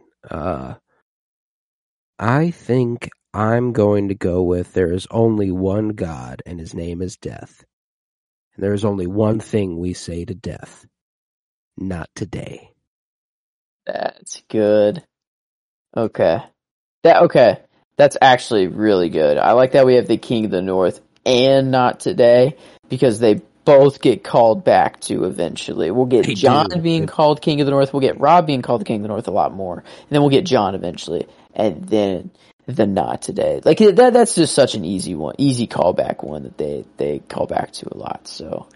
Um, My close second was a mind needs books like a sword needs a whetstone. I love that one. That is good. I mean, I did have um in Go Celibate the the horse would go begging from Dorne to Casterly Rock. Um, no, I just want to stand on top of the wall and piss off the edge of the world. That was one of the options uh, from Tyrion that I had. So yeah, Tyrion had some bangers um this Oh. season. Um, Peter Dinklage is so good. yeah. Mm. But wow, now oh geez, okay. Now I guess we have to rate the entire season. How do you even do that? That's It's tough. tough. It's a tough job. Um, it's how do a tough you job. do that? Enjoy like how do you how did I enjoy this entire season? You know, as a rewatch, like I had a good this time. this was a I, I'm watching with a different lens. I think is the thing, and I'm a, a very close up lens. You know, I'm I'm looking at way more details, and I'm um talking about it in just way more detail. I'm not just going watching three episodes at a time and and you know just kind of blowing some things off. Um, However, so I don't. It's I know I like seasons more. That's the thing. I Is know that I do. like, yeah, it, it, that's the it, we we had to have those first like until episode five. Like it, it they didn't hit their stride yet. We were, we were like, man, they haven't really found who they are yet. You know, they haven't really hit that Game of Thrones feel. Um, but then once they did, it was like boom. You know, Yeah. once we were there, we were in. But it did take that time, that ramp up to get there. So I think it enjoyment overall, I think it's still pretty high, but I think it's like honestly like eight five, eight seven, no nine. Like I think eight seven five or nine is where I'm at. I think for this. My gut was nine, but I'd be I'd be even okay going eight seven five. Uh, I do think eight seven like taking it below a nine might be a little bit of a disservice to season one. I think it kicked it off in such a nice, fun way. Uh, yeah, no. I, th- I think nine. Eight sounds harsh. Yeah, I Like think it's anything eight. I think it's um, nine, and I like frankly, that, yeah. I'm left in a place where I think it might just be nines, like across Ooh, the board. Okay. Let's see. Maybe Genre-wise genre-wise, you can bump it. pretty freaking good. Let's see, like we gave one, two, three, four, five, six, seven episodes a ten out of ten um, of this season. The other ones, there's two eights and a nine two five. So like, It'd be closer like- to a nine seven five. yeah, I mean they did that. That's the thing is that like when it comes to fantasy and world building and drama, like holy shit. The just the drama that Varys has alone, just the drama that Ned has alone, just the drama that Littlefinger has alone. Cersei, every character has enough drama in their own story that like It could be a whole show unto itself. no matter yeah, no matter who you are, no matter what kind of viewer you are, you will pick at least one of those storylines to focus on and be like, I can't wait for this character to get back on screen. I can't wait to figure out what's going to happen next to this character. Right. And then it comes in a way that's not in a way that you thought at all. It comes through a completely different character, you know, and that's that's how the show works. It's so connected that you're hoping like I remember my first watch like I was obsessed with Littlefinger just cuz he's man, you know manipulating and smart and you know knowledge is this whole thing. Um, Right. Now I'm focusing way more on Varys because it's like the same thing but like way smarter and not filled with power lust. But And like yeah. yeah, like I remember like wanting Littlefinger to come back on screen. Like I would like oh like yes. Now I want it like what's he doing next? What's his what's he spying on now? What's he doing? Um and like I I love that about this show. And like no other show really does that. Um so like I think it's like Not like nine like nine five nine seven five. Um is where I think I'm nine at. seven five is where I'm at. You know, you look Yeah. at the, you look at the season as a whole, seven tens, seven out of ten. That's pretty strong. It's pretty Yeah. strong. Uh, critically though that it they did take a while like enjoyment wise i think it is fair to bring it up again like they did take a while to hit their stride uh those first few episodes you know it it is a new show like obviously they're not gonna know exactly yeah like all time world building, though. um, so yeah, it's like this is regarded as one of the greatest seasons of television, and now watching it for I don't know my third or fourth time, I understand why. Like every time I watch it, I'm like, yeah, I get why this show is regarded as like the, one of the best of all time. I get why it costed this or it cost this much to make. Um, Pretty damn good show. it's not it's not a it can't be a 10 is the thing No, if it was a no. 10 i'd be like it's a 10 like I'm right closer I- to there's nine. no yeah Uh. i and i don't know if i'm going like above 9 it's either like a 9 or a 925 i feel like for Yeah. me No, and I Um, think I think we go on the low end. I think we do. I think a nine out of ten is a very nice score. It's a very great. It's a very very good season of television. I don't know that the sh- maybe the show eventually does have a ten out of ten season of television, but I also know it has better seasons of television. You know, like I, I want room. I know we have room to grow, and I know that this is a damn good season of television. So I'm comfortable giving it a nine. yeah if, i mean that rounds it out total to a 925 um, which is pretty spot on if i was just to what do you think of season one i'm like yeah it's like a 9 out of 10 for sure um but it's pretty fucking good so i'd give it like a you know like i feel like yeah i feel like i i'm comfortable with that um, Beautiful. So the first season comes to a 925 out of 10, which is a damn curious Good. season of television. And with that, we will conclude the first episode of Winter is Blooming. It was a hell of a way to kick off the new year, finishing season one of Game of Thrones. Uh, fucking awesome. I loved it. Mhm. Uh, I keep track of all the seasons of television I finish throughout the year. So the the first one that got a nice little number one was Mm. Game of Thrones season one, nice January first, twenty twenty three. that's good that's a Very it's a very nice start of the list Oh, it's beautiful. It's beautiful. Uh, but yeah, with that, I was Colton Robertson. I was joined by Joseph George. Thank you very much, homie. Oh, thank you for having me. It's always a pleasure to be here. Oh, and it is always a pleasure to have you. If you're fucking with us, we also do a lot of Star Wars coverage, and we're specifically going to have a lot of Star Wars coverage for you this week. Rebellion's Bloom continues this Wednesday with round three of our Star Wars character draft and the Bad Batch two episode premiere. We will have two episodes of Rebellion's Bloom on Wednesday, and we are going to be joined by Kyler Barnett once again. Let's go. So excited to have the boy back. It's been too long. Can't wait to have him back on. So I'm excited for that. The Bad Batch is back, and with it, the Bad Batch bitches. Uh, this Friday, the comic book journey through film begins, starts with Batman 66. It's been a long time coming. We've been talking about it for weeks now, months now. Uh, with the ending of the 52 year journey through film Fridays will continue to be movie days here on the Penny Bloom podcast.